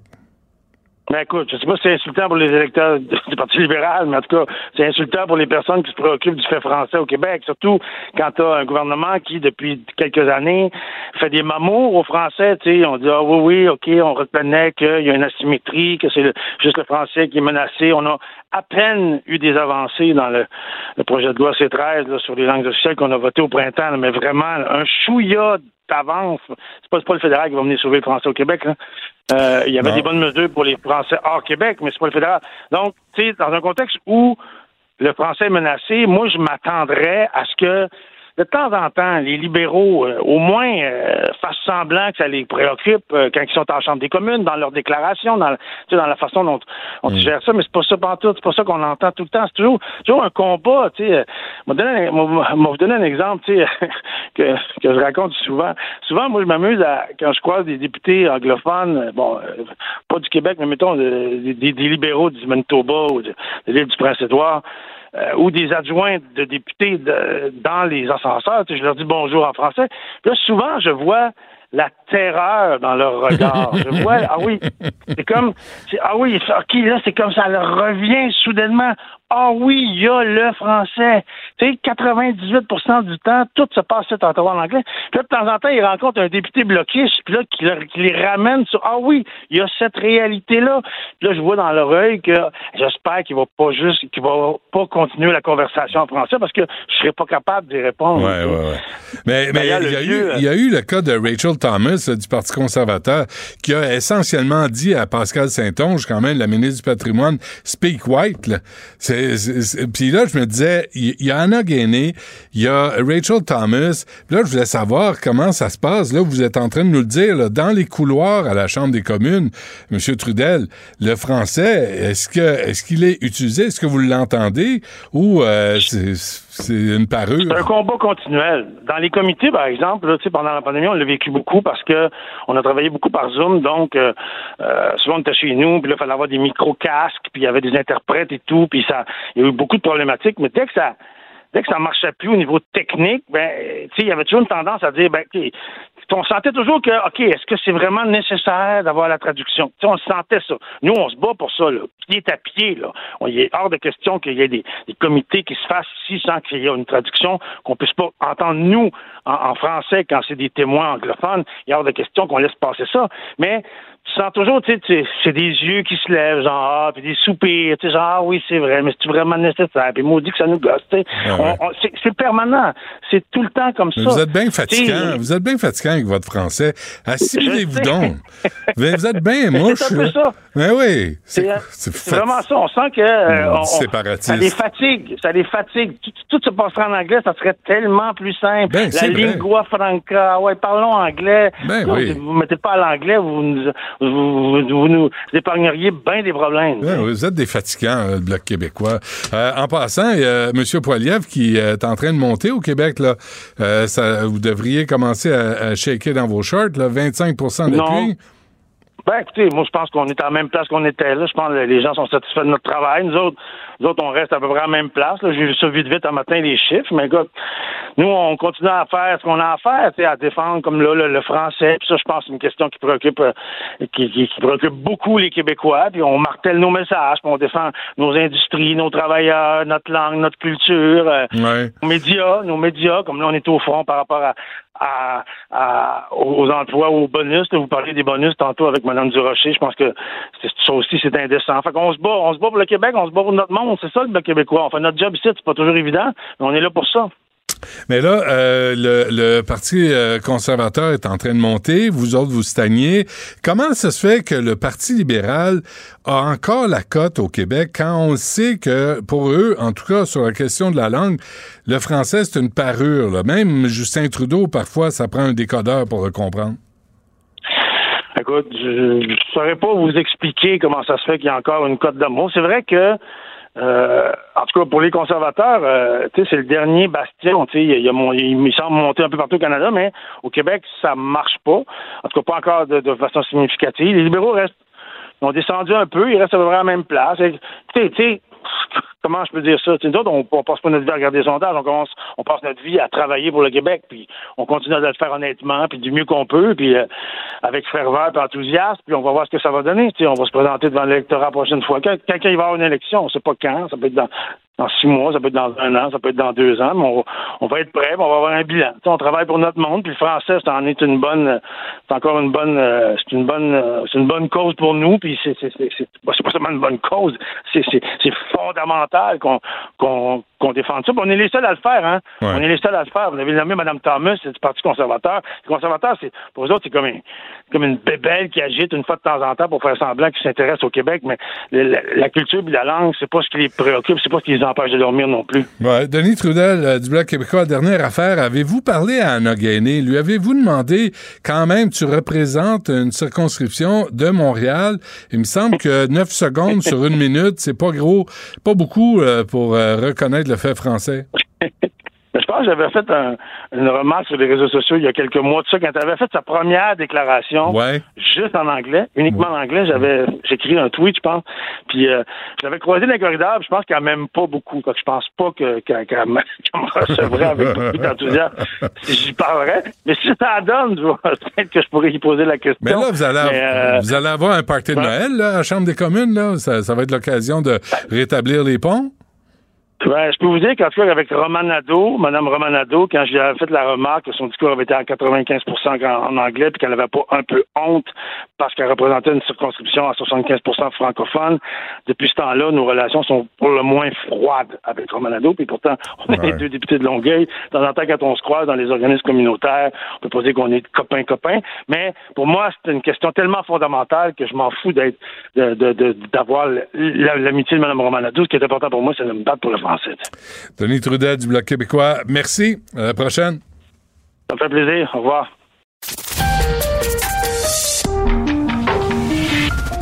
Cabochon. Personne maladroite, imbécile et inutile. Du Trisac. Un pouvoir naturel pour déceler les cabochons. Sex audio avec Anaïs Gertin-Lacroix. Anaïs, bonjour. Allô, Benoît? Bon, est-ce que tu es encore sur TikTok, toi? Euh, ben, pas, j'ai jamais été sur TikTok, dans le sens que j'ai l'application parce que j'aime voir ce qui se passe. Je trouve ça important d'être à l'affût un peu de ces tendances qui souvent sont très dangereuses, mais euh, je suis pas active. Je pense que j'ai essayé de faire deux vidéos puis je me disais non, sérieusement, euh, j'ai pas le temps. Non, non. Ma carrière a duré 24 heures. pas de danse, euh, pas de, de, de, de, de tartelettes euh, portugaises, rien de ça. Non, rien de ça, je te dirais, mais de temps en temps, c'est ça. Je vois passer certaines choses, euh, que ce soit sur le réseau en soi ou sur les médias sociaux qui mettent de l'avant certaines tendances. Mm. Euh, on s'en est parlé à quelques reprises, mais ce que je vais te parler aujourd'hui, euh, Benoît, je trouve que ça fait réellement peur. Ok, souvent les tendances sur TikTok, euh, puis là c'est très genré, mais ça reste la réalité. Là, souvent quand c'est des niaiseries, ça s'adresse aux hommes. Lorsqu'on est dans des trucs beauté qui parfois par contre peuvent être ultra dangereux, on s'adresse plus souvent à la gente féminine. Et là c'est vraiment quelque chose qui cible la mâchoire des hommes. Ok, Benoît disant que la mâchoire est signe de virilité, qu'un homme devrait avoir cette fameuse mâchoire carrée que l'on voit dans les publicités de Calvin Euh, depuis euh, depuis très longtemps. Non, mais Ben c'est oui. vrai quand même. Là. Mhm. C'est vraiment cette fameuse mâchoire-là. Et c'est ce que euh, la tendance qu'on appelle le bone smashing. Donc, la fracture de l'os. OK? Et euh, dans les derniers mois, le fameux mot-clic, euh, ça fait en sorte qu'on peut voir le nombre de vidéos qui ont été vues. En, en termes de, de- de millions de vues, c'est 267,7 millions de vues pour ce qui est le bone smashing. Et c'est important de mentionner que ça, ça vient quand même de l'anatomisme. Chirurgien allemand, Julius Wolf, qui lui, au début des années, euh, au début du 19e siècle plutôt, il disait que les os, nos os, en fait, étaient en constante évolution. OK? S'il y a une fracture, Benoît, euh, on sait que ça va se replacer par soi-même, évidemment, quand on parle de fracture mineure. Donc, il disait quand on fait de la pression, quand on, a, on donne un stress à nos os, ils vont de plus en plus se replacer facilement et devenir de plus en plus forts, donc de plus en plus voyants. OK? Alors là, suite à cette façon de, de, de- à ce que ce, ce spécialiste-là a dit, là, il y a très longtemps de ça, la tendance présentement, on voit des hommes, Benoît, qui prennent euh, des objets comme un marteau, là, puis je te niaise pas, euh, on voit des haltères, et c'est de se frapper assez fort pour que certains aient des échymoses. Se frapper, bon, si tu peux avoir des pommettes, tu frappes dans le visage juste en dessous de la pommette pour faire remonter l'os. Et si tu as envie d'avoir une mâchoire plus carrée, là, Benoît, ben là, tu vas aller frapper vraiment euh, l'os de la mâchoire, tu le frappes vers le haut. Et c'est ce que l'on voit des garçons qui montrent le avant et le après. Il y en a qui montrent le pendant. Tu vois, là, des fois, les œufs, les, les au beurre noir, là, Benoît, là, parce que il y en a qui frappent plus fort, se disant plus je frappe fort, plus mon os va devenir euh, fort, justement, et plus ma mâchoire sera carrée et visible. Donc, ce sont vraiment des garçons, et ce, on est vraiment, je te dirais, de 18 à 35 ans qui se mutilent devant la caméra pour tenter de, de, de rentrer dans ce cadre-là, dans ce schéma-là, d'avoir une mâchoire ultra carrée pour être le plus euh, masculin possible. Pas pire. C'est épouvantable. Non, mais très écoute, bonne moi, ça me fait mal au cœur. Ah oui. Regardais les vidéos, là. Non, mais parce qu'il y en a, ils, ils frappent, là, Benoît. Là. Oh, je, je comprends la fameuse phrase, faut souffrir pour être belle, on pourrait dire, faut souffrir pour être beau. Mais ça, tout d'abord, c'est dangereux. Là. Il y a des médecins qui ont pris la parole disant, euh, c'est parce qu'une fracture comme ça de la mâchoire, là, euh, ton os peut se replacer tout croche. Tu Ben comprends? oui. Tu peux te retrouver à l'hôpital. Ce n'est pas du tout sans risque, là. C'est important. Puis il y a des dents aussi. Tu as des dents accrochées Ben oui. après la mâchoire. C'est un détail, là, mais hey, ça se Mais peut-tu? là. Ça se peut-tu? Il y a les dents, puis il y a les yeux, les, le- tu sais, ça, ça reste que Ouais. notre face, c'est pas la chose la plus grosse de notre corps. On s'entend qu'il y a plusieurs organes qui sont à proximité. Le cerveau est pas loin aussi, dans le sens qu'un coup de Ben. marteau qui part, je ne sais pas pourquoi, là, tu me fais le saut, là, le coup de marteau part ailleurs. Non, mais ça peut être vraiment dangereux. Mais c'est une grosse tendance, le bon machine. Donc, c'est vraiment, il y en a Mm. qui se cassent les os en espérant avoir une mâchoire de mannequin. Je suis moins, tu vois, je suis moins inquiet pour leur cerveau, pour, ceux qui font ça. Mais ça, c'est une autre affaire. Euh, tu la contraception honteuse. Oui, absolument. Donc, la fameuse pilule euh, du lendemain, donc c'est euh, une firme médicale, Biogarant, qui est la firme numéro un euh, en Europe pour tous les, les, médicaments génériques. Et cette firme-là a fait, a posé la question aux femmes prenez-vous la pilule du lendemain? Depuis les 20 dernières années, la prise a augmenté de façon considérable. Et on posait aussi la question comment vous sentez-vous lorsque, parce qu'encore à ce jour, faut aller à la pharmacie, on parle aux pharmaciens, comment vous sentez-vous? Et le tiers presque des femmes ben la pilule contraceptive, c'est euh, pas de la pilule du lendemain, plutôt, excuse-moi, c'est la pilule de la honte. Disant qu'encore à ce jour, puis écoute, on peut prendre la pilule du lendemain pour X raisons. Là. On peut avoir été sous de coucher avec quelqu'un, pas mettre de, de, de condom, mais le condom peut avoir euh, cassé, ça peut être un viol. Tu on s'entend là qu'il y a énormément de raisons pour lesquelles on aurait peut-être besoin de prendre la pilule du lendemain. Mais c'est vrai, Benoît, qu'encore à ce jour, lorsqu'on va euh, à la pharmacie, on nous pose des questions. Tu c'est pas juste en notre besoin. On veut savoir, oui, évidemment, quand la relation a eu a lieu. On nous pose des questions comme qu'est-ce qui s'est passé? Donc, je peux comprendre qu'encore à ce jour, parce que c'est la femme qui va aller chercher cette fameuse pilule-là, on est encore perçu comme si c'était nous qui n'avions pas eu euh, le, le, le, La force de dire ouais. la responsabilité, merci, de porter, de mettre le condom, de dire non, ne me pénètre pas si tu ne mets pas le condom. Alors, c'est comme ça encore, là, les hommes, en quelque sorte, s'en lavent les mains et les femmes, moi, pour l'avoir, puis, puis dans mon entourage, la majorité des femmes, au moins une fois dans leur vie, vont prendre cette fameuse pilule-là, puis on a chacune nos raisons, mais c'est vrai que c'est ultra gênant. Puis là, tu arrives à la pharmacie, Ah, puis les gens autour entendent, ben, on te pose la question, puis il y a des, tu sais, c'est pas très isolé, hein, dans une pharmacie, puis il y a Ouais. des fois des pharmaciens aux pharmaciennes plus ou moins euh, délicates, je te dirais. Ouais. ouais. Euh, euh, donc- euh, on a besoin d'une boîte de contraceptifs euh, du jour du lendemain pour euh, Mme Gertin-Lacroix. Pouvez-vous l'apporter en arrière de la pharmacie, s'il vous plaît? Soyez discret. Ouais, peut-être. mais tu l'as tellement, et même si ça peut être pour la pire raison, on associe encore pilule du lendemain à la fille pas responsable. Ouais. Donc, je trouve ça encore triste quand, tu sais, qu'en 2023, on en soit encore... euh, La courailleuse de Gertin-Lacroix est encore ici euh, pour sa pilule du lendemain. Elle comprend pas. là. Ah ben, c'est pas de capote. Euh, oui, apportez ça en arrière de la pharmacie, s'il vous plaît. Oui, c'est encore elle. Non, mais c'est vrai que ça... on en rit, mais c'est très, Ah, c'est vrai que c'est très gênant. Puis, Ben que, oui. ça s'est encore rappelé pour certaines, j'ai pris la pilule de la honte. C'est comme ça, on met toute la responsabilité sur nous, alors qu'on sait que ça se fait à deux, cette chose-là. Bon. Cette chose qui est euh, le sexe. Le- euh, oui, faire le sexe, toujours, hein? Toujours Faire ça. Ça, ça revient à faire le sexe. Puis que les gars prennent pas leur responsabilité parce que les autres, ils s'en fichent, hein? Euh, euh, grossesse ou pas, là, lui, euh, eux autres sont pas là. Ben là, on peut pas non plus, on mettra pas tout le monde dans le même panier. Oui, là, oui, oui, tout, oui. Mais ça arrive. Non, non, ben non. Parce que Oui, c'est comme oui. si tu te mettais là-dedans aussi, Benoît Dutrisac. Puis Je comprends que tu es une bonne personne. Non, non, certain. Moi, je, je suis comme les autres. Tu sais, tu, tu baises avec une femme, la femme elle tombe enceinte. Tu peux facilement disparaître dans la nature. Ah, plus facilement que moi en ballon. Ça, c'est sûr et certain. je, je peux passer plus discrètement. Mais en tout cas, euh, la pilule honteuse, euh, contraception honteuse, c'est un concept assez... euh, J'espère qu'on va faire attention euh, dans les pharmacies. C'est réel Mhm. qu'on va prendre soin des femmes qui veulent y avoir accès. Bon, ben, on s'arrête là-dessus pour aujourd'hui. Je pense que c'est en masse. Merci, Anaïs. À demain, Benoît. Salut. Salut. Asmine Abdel Fadel suit à l'instant. Cube Radio.